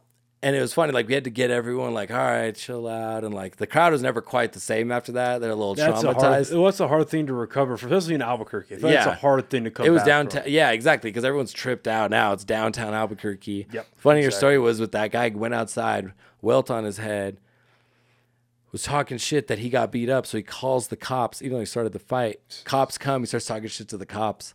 They arrest him, but because of his thing, they send him to the hospital in an ambulance. So the dude got a four thousand dollar bill from the ambulance and went to jail. You know what? Who said that being 50th in education is a bad thing? Yeah, all right, that, yeah. that means there are consequences, people. yeah, it was it was Oh. quite entertaining, but it was like we I, I didn't really realize it until now actually saying it that way, but like we did start out heavy to like kind of get it out of the way, but also be like, here, we're gonna get you guys hyped up. But that's yes, And not it- your it's not our though. fault. It's not our fault, but it was a result of like when I said alchemy, like this dude was like too drunk where he's like, I can't handle this is too high energy. Like now I gotta start fucking shit up. You know what I mean?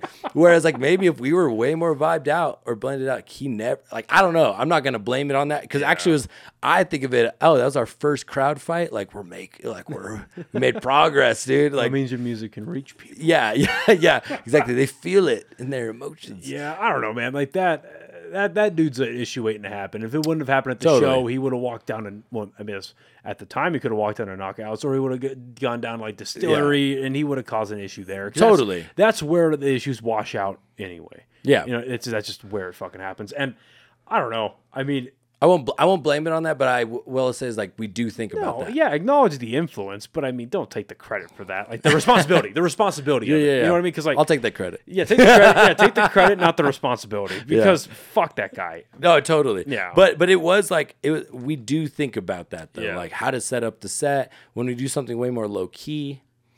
Like we've done that for family friends, like kind of favors, like oh you need music at this fan. All right, like we're not, you know, we'll do some more cover songs. Yeah. I won't be screaming when I need to, you know, like we do. You do adjust to your audience. If I was super big though, I'd be like, I don't give a fuck. We're like, you get what you get. This is our brand. Like I, I don't have that like Right. you know, and I would love to stick to it, but I'm also like, if I, you know, if I was through and through with the brand, I'm like, I'm just trying to do this, have fun, you know, enjoy it. Yeah. But I think most like true, true artists, because music heads can be very like, never, I will never compromise. You know what I mean? Like those true, true heads. So I think there's a different approach. I, I'm a little more flexible, but yeah, you definitely get influenced by who am I going to be. Like, stay true to yourself, but yeah, like play the, like, you know, read the room. Yeah. read the room. I did that for any performer. Read the fucking room real Yeah. quick. Cause like, like you said, looking around when you did Z, Z Lounge, like you looked around to see what you kind of work with. And you start there and then you're like, okay, now I kind of go into this as a vibe. I built a little rapport. Like I do that at work. Like if I go into a meeting or a pitch and I'm like, all right, who's, you know, Are you more of, when you go to a, a pitch meeting like that, or you go to a place where you're going to end up having to uh, exercise your voice? Are you the type of person that you're confident enough to where you can just start speaking right off the bat? You're very confident, you know what you're going to talk about already, or do you kind of just walk in and you observe first? Okay, what's going on? How are people responding? The first couple of people that are speaking. Where do you find yourself in that? So I definitely like go in knowing, you know, planning out what I'm going to say. Um, and I think by doing performances over the years, I'm not scared to speak in front of people. So I like have that in the back pocket. But yeah, 100% like you want to go in and you want to relate. Like people say business isn't personal, but business is super personal. Like you want to do I get it when it comes down to like, oh, well, this just, you know, money, but like people do business with people who they like. Yes. Right.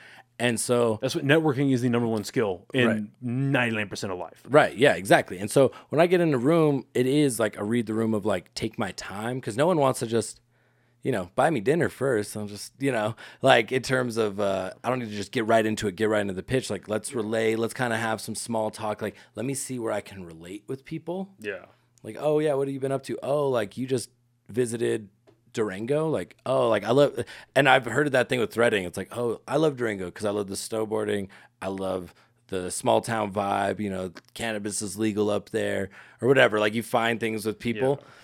And that kind of opens them up already, at up to get to be heard. So I'll always kind of get the the vibes going, and then I have some information that I could be like, oh, maybe this thing actually aligns with that thing they said. Be like, oh, like you said earlier, this is this point. You like, provide value. oh, provide value, and then they feel like they're involved because I'm like, Yeah. just like you said earlier.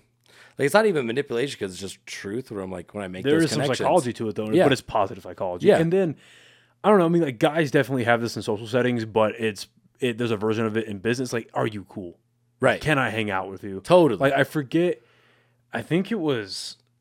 I think it was Christopher Titus that said in one of his stand-up bits, where it's like if you're like I think yeah, it was like a Thanksgiving dinner, and your sister brings home a boyfriend, and he's wearing Crocs, and like what's up with the fucking shoes? if he says something like, "What you don't like Crocs?" or uh, he's kind of like defensive about, it, it's like, okay, I can't fuck with you. We can't hang out. If if and when the drinks start flowing later, I'm not gonna hang out with you. Or it's and he goes, uh, "Yeah, what's up with those shoes? I don't know. What's up with that shirt?" And it's like, oh. Okay, we can kind of fuck around. Yeah, here. There's- There's a little push and shove. There's Yeah, a little exactly. ball breaking here. All right, nice. And uh, being able to translate that type of thing into the business, where I think is invaluable, so it- it- just your Right. your ability to connect and your ability to um like display the best parts of you to people, like why you provide value, why like why are you in a meeting? Why am I in a meeting with you? Like why are we all here? Right. That type of thing. Yeah, exactly. And and people have like different ways of connecting with the same thing. It's like when I said earlier, like my brand is like I take my work seriously, but I don't take myself seriously. And that's true. And it's the same thing as like, do I trust you to take my money and make something happen out of it? But also like, do I like you as a person? You know, by me being taking it seriously, you trust me to do a good job, but also you're like, I can talk to him and fuck around and not feel like I'm talking to a brick wall. No, exactly. Because you, you can't every even business can't be all business. Yeah, dude. I mean, most of the time, I'm sure business is done on the golf course.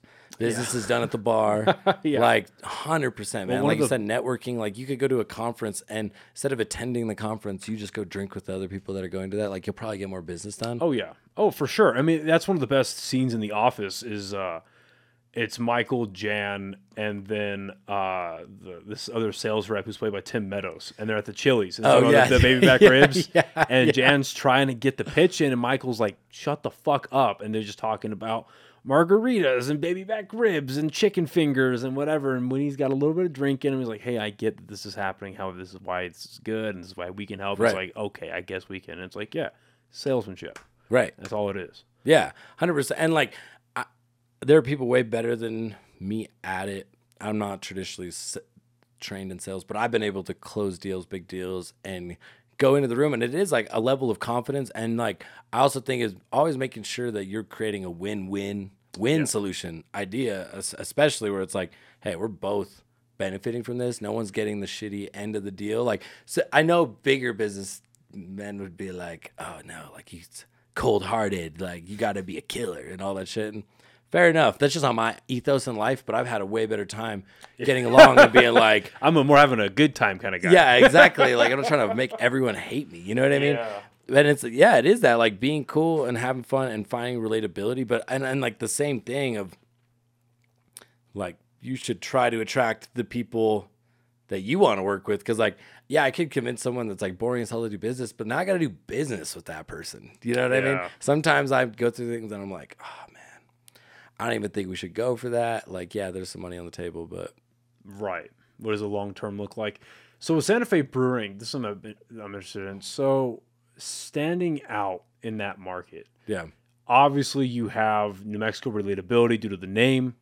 Uh, the beer's good, but how it's like how do you guys? I feel like it's easy to maintain customers with a alcohol brand. Yeah Uh, the people like I'm yeah a quality yeah yeah, like, I'm a whiskey person, I'm a tequila person, I'm a vodka person, and of that I really like blah blah blah blah, right? Um, and there's even like like for a while my TikTok was getting a lot of like whiskey pages. I was like, this is your daily drinker, and this is your special occasion. This is your anniversary or your like yearly sip or whatever, right? And people like get so deep into that they have like their brands they always stick to for you know.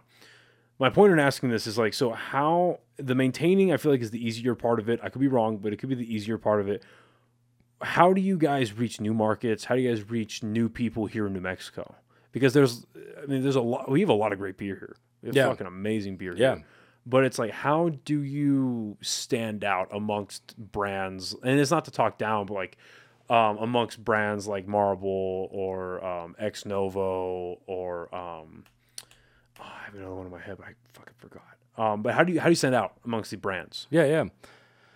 I mean, it goes back to you know, it wasn't like I made the. I, I got there for it's been four and a half years now. Um, it's a 35 year old brewery, Right. Double the size of the next biggest. You know, we've grown like crazy in the last five years.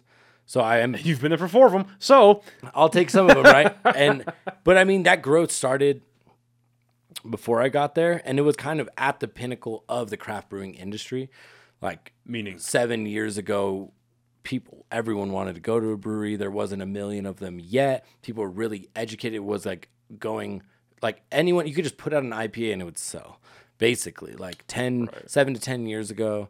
And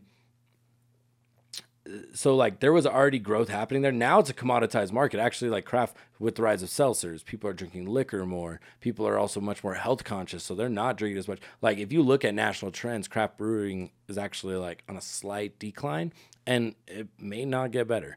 Um, interesting. and and also younger people are consuming less alcohol. I was gonna say I've noticed that non-alcoholic versions of alcoholic beverages, like like a big one that went that went crazy was uh, White Claw with their non-alcoholic seltzer, and then um, Yeah, that one's crazy because that's just water. yeah, sparkling water. Yeah, like they sell that everywhere. Like that one's crazy to me. I actually did a skit on the brewery page. You should check it out. I'm like the marketing guy pitching an idea, and I'm like, what?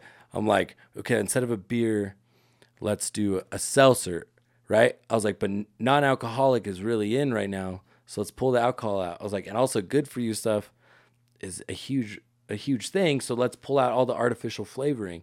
And, um, and RTDs are good, so let's pull out the carbonation too. and then like they're just like, "Are you pitching water?" I was like, "What is that? Who made that?" They're like, "God." They're like, "I don't fucking know." so like we did a whole bit on that, but yeah, like NA is is is growing like crazy. Um, but to get back, it's like I think just standing art is like we have the personality, but before I got there, like the brewmaster Burr, and he's in the videos, super cool guy, put me on a lot of game.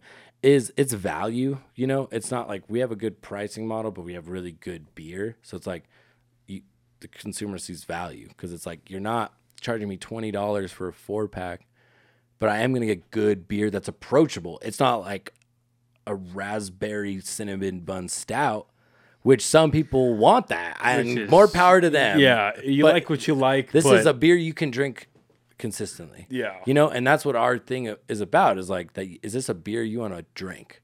And consist like not just one time to say you did it. And um so I think having a good product that really helps. You know what I mean? Um, but yeah, I took like with our latest one, like NMX Standard is going to be probably our number two beer. I was gonna say I see that everywhere. Yeah, I see that's that. good. I see that's that. why that's that was my first like baby over Yeah. there. Like I've helped with some branding, and like it was a big team that made that happen. I can't take any credit, but that was like my first project where I got to lead Well, I think what- product brand development. what made it just in my opinion because i'm not a like i like beer but i'm not like a beer aficionado i couldn't tell you the difference between like nmx standard or uh, another one that i like is from ex novo it's called um uh bu- bu- bu- bu- the not it's not elevated that's the cumbre it's Mass Ascension. mass Ascension. thank you mass Yeah. ascension and um i like it but i can't fucking remember its name um i couldn't tell you the difference upon sipping upon like oh this has hints of what I, Right, i'm right, not right. that guy but what stood out to me, and stuff because of my taste, um, just in uh, aesthetics, like the the black can. Right. You don't really see that in beer. It's always these like either traditional brown bottle or green bottle, rarely, right? Because I think Heineken's the only green bottle around now. Yeah, everyone's basically canning stuff. Yeah, it's all nowadays. can and brown bottle, and then it's like if it's craft beer, it's always which is, for good reason. It's always based around the state and like state colors or state iconography or stuff like that. So just seeing all blacked out beer, I was like, oh, like that's at least that's different. You Yeah. still, you still have like the New Mexico like state on it and stuff like that, but at least that's different. Right. So I think that helped made it stand out in the first place before I even like had it. And it's a good beer. I like it. It's not too bad at all. But like just the the eye attention, like the the, the grabbing of it was, was Yeah. was a good idea. and I mean that was kind of going for it was you know IPAs are huge in craft brewery like that's in brewing like in general it's like 7 out of 10 every craft beers is an IPA what people are buying Right. right but the big rise with young people and also people shifting as like a good for you thing is that they're drinking lighter beer alternatives or they're drinking seltzers people want something that they don't feel like shit after you know and I'm not trying to bash beer like No, but, but like if you drink like two or three IPAs, you kind of like you feel sometimes like you maybe had a loaf of bread, you know, like some for some people. Yeah. And I love IPAs, but I have shifted in that after you've had so many, right? And so I think like where we went was okay, let's create a lighter beer alternative. So someone who's like, I want to cre- support something local. I want to, like, I just want to be seen with a Bud Light. I don't want to be seen with a Miller Lite. Like, I'm better than that. But like, I don't want that heavy beer. Um, so it's like a source of pride. It's a badge of honor. And then we aligned it with like an, a local insight, like Land of Manana. You know what I mean? Like, it's a liquid nirvana from the land of Manana. This is an easy drinking beer for your easygoing lifestyle. Like, and that was the messaging. And so it speaks to every occasion. It speaks to a level of pride. And I think it turns it into something positive, but it also like the can helps a lot that it looks good. Yeah, exactly. It was dope. Um, one thing I want to talk about before we get out of here is we've covered comedy to to. I love talking about comedy. I know you do too. Yeah. You got roast battles coming up again. Yes. Um, you don't have to give all, all the the beans away or anything like that, but I imagine it's gonna be at Revel. Is will the construction be done by then? Because I know they were redoing the piano bar, right? This is a great question. um, I've heard about it, but yeah, they've given me the, they've given me the green light on March 23rd. Okay. So um, I'm gonna be doing it every three months. I think sometime in June. I got a hold in June, but yeah, March 23rd, back at Revel. Um, I'm working on the lineup right now. I, I don't know the turnaround time on that. Now I'm like, all right, I'm gonna get the flyer done so you could even. If you reference it, people can find it online. But in general, like just keep an eye out uh, for the promo. It's gonna be March 23rd. It's you know it's a packed out show. The last one was the biggest show we've ever had. And I Dude, that- taking the break. and- That was I couldn't even imagine how you felt because just walking in there in general. Um, I remember me and my chick. We were like, because we got there a little bit early, and we're like, I don't know if this. Like, I hope people show up. What the fuck is going on? Maybe ten minutes later, just floods and floods. They were New Mexico late, but floods and floods and floods of people came in. And it was packed. Like, did you guys sell out? I mean, It it, turned into standing room. It turned into standing room, right? Like all the seats were taken. People had to stand over there. Like it was by far the best night, and we got paid extra. It was huge. Um, let me give a little tidbit. Like not this one. It was a huge event. Like so funny and like last second stuff. To have Sarah Kennedy go up there and roast battle was an honor for me because I never got to see that, and she was incredible. But something, and I'm hoping to have him back. You know, Richard Wolfson. Mm-hmm. So the event before that, he did his first roast battle, and um, I think his other uh, opponent backed out, and so Caleb Mulkey stepped in at the last second. And that night, Richard Wolfson went on stage. I helped him on stage, Yeah. you know. Uh, shout out to him because he, he had a surgery a while back. yeah, So shout out to him, man. Yeah, I hope he's doing okay. I hope he's. He said he was open to doing this next one, so I'm hoping he. Okay, this is my little like teaser. He's supposed to be back on this March event. I hope he's healing Yeah. and recovering well. Um, he went up there and he had a water bottle, reusable water bottle, and uh, he goes, you know, and I'm butchering this right now, but basically talks about like, you know, Caleb, your dating life is so sad. Like you never could get a girlfriend. He's like, and my wife died recently, so I'm gonna let you have some of mine. And he get and her ashes were in the water bottle. I don't know if they're really their ashes or her ashes, but dude, it was the most like if anyone filmed that, it, I was so sad I did not get that on camera. I was just mind blown, and it was like the most insane thing. And he was all, he's like, "Don't worry though," like he's like, "I know this like lid is pretty small, but your dick will still fit." And dude, just Oh my god! and, was I and he there did for that. that? That was the June event, dude. Fuck! I don't know if I was there for that or not. That's no. It was was it this past June? Yeah, it was last Okay, June. Yeah, Okay, because I was no, I was not there because I was recovering from surgery. Oh my god, that's fucking. I, I I'm imagining him deliver that. I'm also imagining Caleb react to that because Caleb was built like Rumpelstiltskin a little bit. So just watching him, and he's got a lot of hair, big beard. Watching that's fucking. It was like iconic. I think Caleb loved it too because it was just like Oh, I'm sure everyone was did. just like, "What?" But That's, yeah, that's right up his alley. Yeah, Yeah, that's yeah, right, dude. exactly. It was like the most iconic. Like I could not believe it happened, and I was like, I wish I had this on camera. So yeah, that that's he. Sh- I, I'm gonna check in, but Richard Wolfson should be back March 23rd at the roast battles. Ooh, that's a good thing. Okay, so this just pops in my head. Has there ever been a thought of this would be a huge selling point for like not that people you've had on don't take comedy seriously, but for comics that legitimately they know they have the skill, they're taking it seriously, that, that type of shit, like saying, Hey, uh, come back for this next roast battle, we're gonna be professionally filming it. And then you get to use that footage whether it's your social media, you just want to promote yourself, whether it's like on YouTube, you want to make a compilation, or you want to do something you think you're ready for just for laughs and you want to submit something for just for laughs. Yeah. Like whether the one of the roast battlers or the one of the opening guys, that could be a That is a good idea. you know, I actually, and then you get to promote it yourself because obviously it's your footage. yeah, no, and I and I did do one, and it was crazy because I used one event I had, um, you know, filmed, and I did some clips, and like those clips, you know, 20,000, 30,000 views, like they were the move. I think I'm just like I, you know, I throw the whole event, and I think I sometimes just get caught up. Yeah. I think that's a great idea to go into this next one saying, "Hey, this whole event's gonna be filmed. You guys bring your A game. You know, Yeah. if you want, you can use the clip for whatever you want. Hopefully, you do good. Yeah, that, that would be a cool selling point, and you also get to get bring the audience in because I mean, clips going viral on TikTok and Instagram anyway now about like tapings and shit. But now the audience gets to feel like they're a part of something even bigger. He's like, oh, I was here when this got taped. You know what I mean? Yeah. We might have to I might have to make that happen. I think I might get you a cut. Get you a cut of that. But yeah, live That could be real neat. yeah, what I mean? live And- and special of the roast battles. I mean, like I, I'm a huge fan of Kill Tony. Yeah. Um, you know. I've been saying for so long, and I talked A. Marie and Buck's ear off about this because they actually used to hold an open mic this past summer. Oh yeah, at Inside um, Out. At Inside Out. And that's where I did comedy for the first time. And it was kind of a Kill Tony setup. Like you signed up for it, you went up there, you did five minutes, and they talked to you afterwards. I think that as comedy grows in Albuquerque, people can say it's a rip off or whatever. We need something like that. Yeah. I think that invites people so much because then you get to see people try to do stand up comedy and that type of stuff. Like that's cool, but then you also get to see the interaction. You get to get the crowd audience involved, and like it's a whole event. Like there's a reason why it works so well, and there's a reason why it worked at the comedy store in front of 11 people, and why it works now at the mothership in front of 300. Like there's a reason why that's so versatile. I don't know how that happens. Maybe I, don't may maybe I'll do this one is we might invite someone to do their first because you know we do stand up before the roast battles. Maybe I'll open up something like invite someone to do their first ever set, Yeah.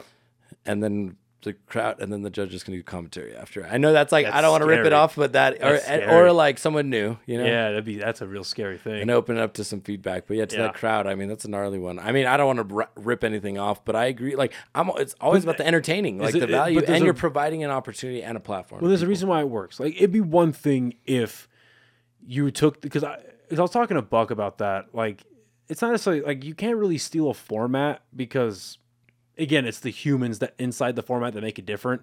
Like because if that if that's the case, sitcoms throughout the 70s, 80s, and 90s would have been suing each other left and right. Yeah, exactly. Game shows would be suing each other. You know what I mean? It's the format can be the thing. You can have like twists and turns or gimmicks or whatever, but it's the humans inside the format that's making it unique.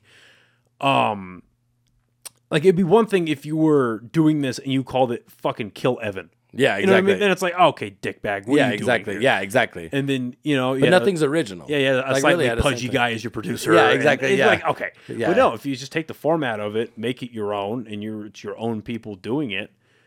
People can say what the fuck they want, but if it's successful at any type of level, if just or if it's just a good time, that'll work. Uh, one, one last question about the roast battles.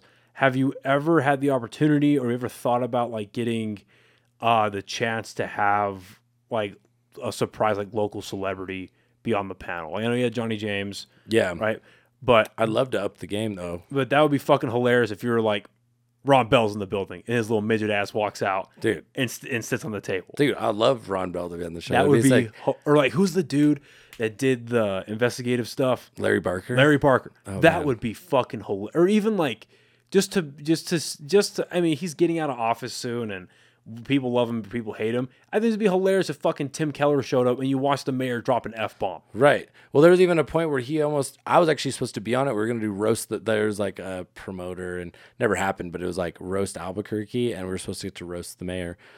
And so he was in, and then he wasn't. You know. Yeah. So. Um, Well, maybe if he's not the one taking the arrows, but you know, Uh, no, agreed. I think I think the fact that he ever even agreed to that means that he's down Yeah, in some capacity. there's something there. I like that a lot. Like a local, especially someone who's not a not a comedian. Like we step out that those bounds. Yeah, that's what that was. Those are the interesting parts about Kill Tony, is like, Dr. Phil. uh, like yeah, well, well, that's just fucking phenomenal. That's the we'll be right back. yeah, Adam Ray as Dr. Phil is just something fucking beautiful. Yeah. But then like, you know, um, it didn't go very well. But the gimmick of like having they had Ric Flair on one time, oh, that was weird. like that was a weird one, right? But this the gimmick. he didn't have any idea. Yeah. He was like, "Don't be mean." yeah. I'll never make fun of someone donating their time. Yeah, yeah. But you know, like just just something like that, or Mm-hmm. like if you get somebody big from like out of the music and the people know, or just that it would just be a cool thing. And I think just kind of off the top of my head, if you end up doing that for like the next one or the one after, if you have like some kind of local celebrity that people can gravitate to, or at least they know the name of it, then they're like, oh, they're having local guests on to on the panel, but they didn't put it on the flyer. Who's gonna be there next? Right. And now you could use that It's as secret surprise. as marketing for the next one. It was like, okay, we had person A, guess who person B is gonna be, and then it becomes it have to be good reveals, obviously. But the fact that you can have that like enticing variable to the show that could really like You gave me a lot of stuff right now. That I'm probably like, I'm not gonna lie. Like, don't be surprised if I incorporate all of this. It just it could work like i mean and i'll be honest like there were a couple things where johnny james kind of bombed Oh, he totally but did. Yeah. you know what i mean like that happens and i think he knows that like eh, he, he can't be like No, he's not mad. I mean, he's cool with it. Yeah. I- not mad, but ignorant to the fact, right? But the fact that he went and did it anyway, and the fact that like, you know, it's an opportunity for him to step outside of his his realm a little bit, for him to try something new, and then at the same time, he can also see how much reach he has, like how much effect did he have on the ticket sales, how much effect did he have on the word of mouth and the traffic and stuff like that, Right. And then you guys got your experience into like, okay, this is what it looks like when we don't have a traditional comedian on. This is what it looks like when we just have like an uh, like an I I fucking hate the word influencer, but like a content creator, Yeah, a no, that'd be great. local a local creator on. That's what that looks like with this guy. I think he just got on like the Albuquerque magazine front Oh, too, yeah. right? Yeah. like, okay, this is what that looks like. Okay, sick. Like, could you fucking imagine the pop you would get? Like, let's say you start doing local guests yeah. this person, this person. Say like next summer. Could you imagine it's a booked out room or ninety percent filled? Uh, okay, introducing the panel, fucking uh, Zach Abeda, Sarah Kennedy, and our special guest tonight, John Jones.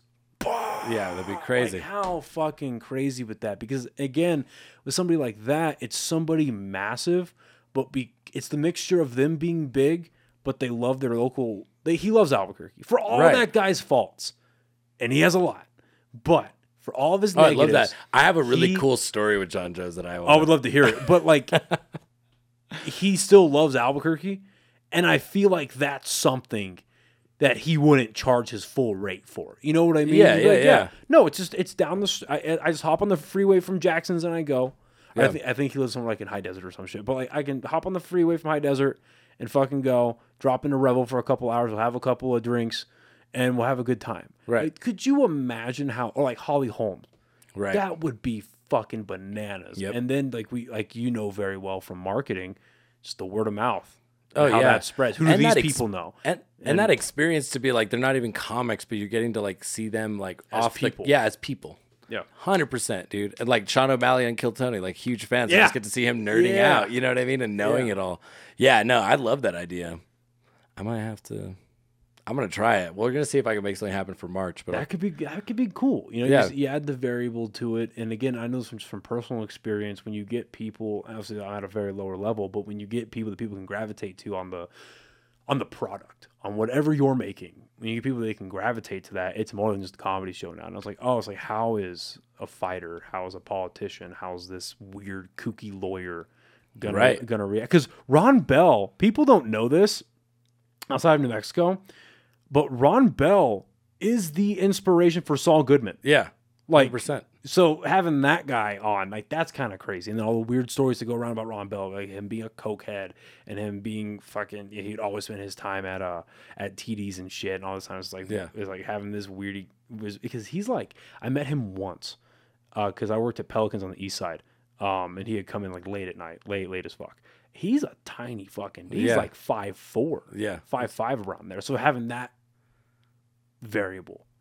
Yeah, especially if we played off the like fight, like the boxing gloves or something at the event. Like we have someone else dress up as Ron Bell and it comes out while he's on stage. So uh, before we get out of here, uh, your Yeah, story about John. Jones. Oh yeah, and I don't. This is uh, this is my cool cool guy's story. This makes it a little less cool by me sharing it, but this he might be down to actually do the show because of this.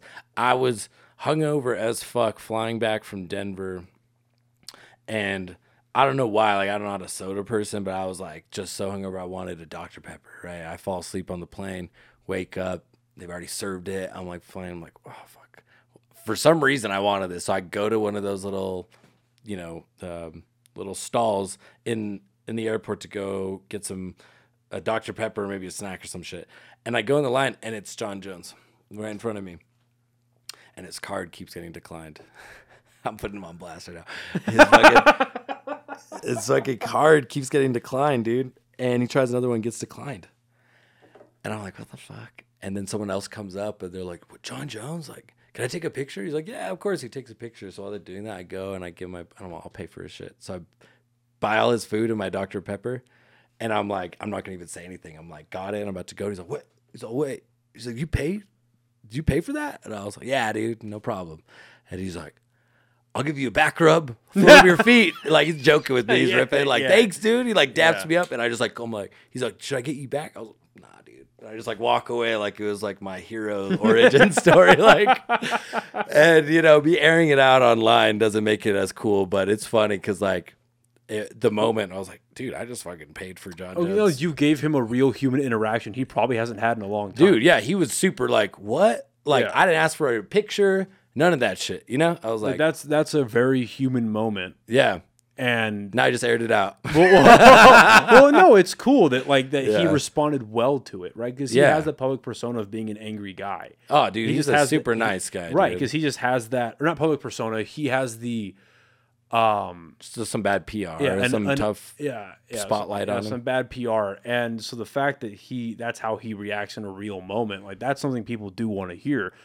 They can talk about the authenticity, the relatability of it, but again, like because how long ago was this? July, Okay, so extremely recently. super recently. When is the He was like heavy. He's big for his heavyweight fight. Like he was like the. It was a UFC thing in Vegas. Like I'm sure he's flying to Vegas because it was like this big. Like he wasn't fighting, but it was some sort of event there. But the fact that it was so recent, the only reason that guy's card declined is because his bank was doing something weird. Thought he was doing something weird, so it's a security thing. Oh, he has His- money. Yeah, yeah, his shit doesn't decline. Like that's just that's Yeah, just not guaranteed, yeah. So for him to be able to have that moment, I mean, that's that's cool. I don't know. That's I, yeah, I think I thought so. cool. I thought of that. I was like, the fact that I was like, and even in the moment that I was like, I'm like, I didn't waste a second, dude. Like, I like, he went over to take a photo. I was like, I'm gonna pay for this dude shit. Like, just to be like, Yeah. Yeah. And I and it really wasn't for any sort of end game. It was No, just like, it's a, it's a nice thing wanna- to do. yeah, it was nice. Thing. Yeah, like And- I'll do that for people. But then When also, when people- do you get the opportunity to do that for somebody of that stature? Yeah, dude. Seriously, there's okay. And I will. I'll leave you with one more. That this is another paying altercation. This was actually at uh, in Albuquerque, and I was going to buy something. I was in a rush, and this homeless dude goes to buy beer, and he's at the counter, and he fucking. And it's all this change all over the fucking Oh, counter fuck. to buy this beer, right? And he's like, he's like messing with it, and the guy's like letting him do it for a second, and then you see like I'm kind of like, fuck, because I'm in a rush, you know, and like I wasn't trying to be a dick, but I'm just like, fuck, dude, this is gonna take a long. Like this dude's like, Right. Yeah, we've all been there. We've all fucking and dude, and the guy's like, the cashier's like, hey, dude, like you can't do that right here. And the guy is like, what do you mean? It's a counter. dude, I was dying. I was like, I'll buy that dude's beer right now. I was like, I gotta go. I was like, I was like, keep your change, dude. I bought his beer, paid for my shit. It's like I got the fuck out of there. It was a win-win. I was like, dude, yes, dude. Like, It was the coolest shit. It was like, it's a counter. I'm counting shit. That Like, is- dude. Like the guy had nothing. He's like, oh, you're right. Like, oh, it's, That's fucking hilarious. yeah. I'll- so those are my two best paying for people stories. Two oh, total opposites. Oh, That's but- fucking yeah, hilarious. yeah, like TV show type shit. It's a counter. That's funny. Yeah. All right. So March 23rd. March 23rd. Cool. Revel roast battles. Yes, sir. Sick. Yeah, pre-sales will probably be available, but yeah, we might have. Dude, no, thank you. I got a bunch of good ideas for this event. Like there might be a secret guest.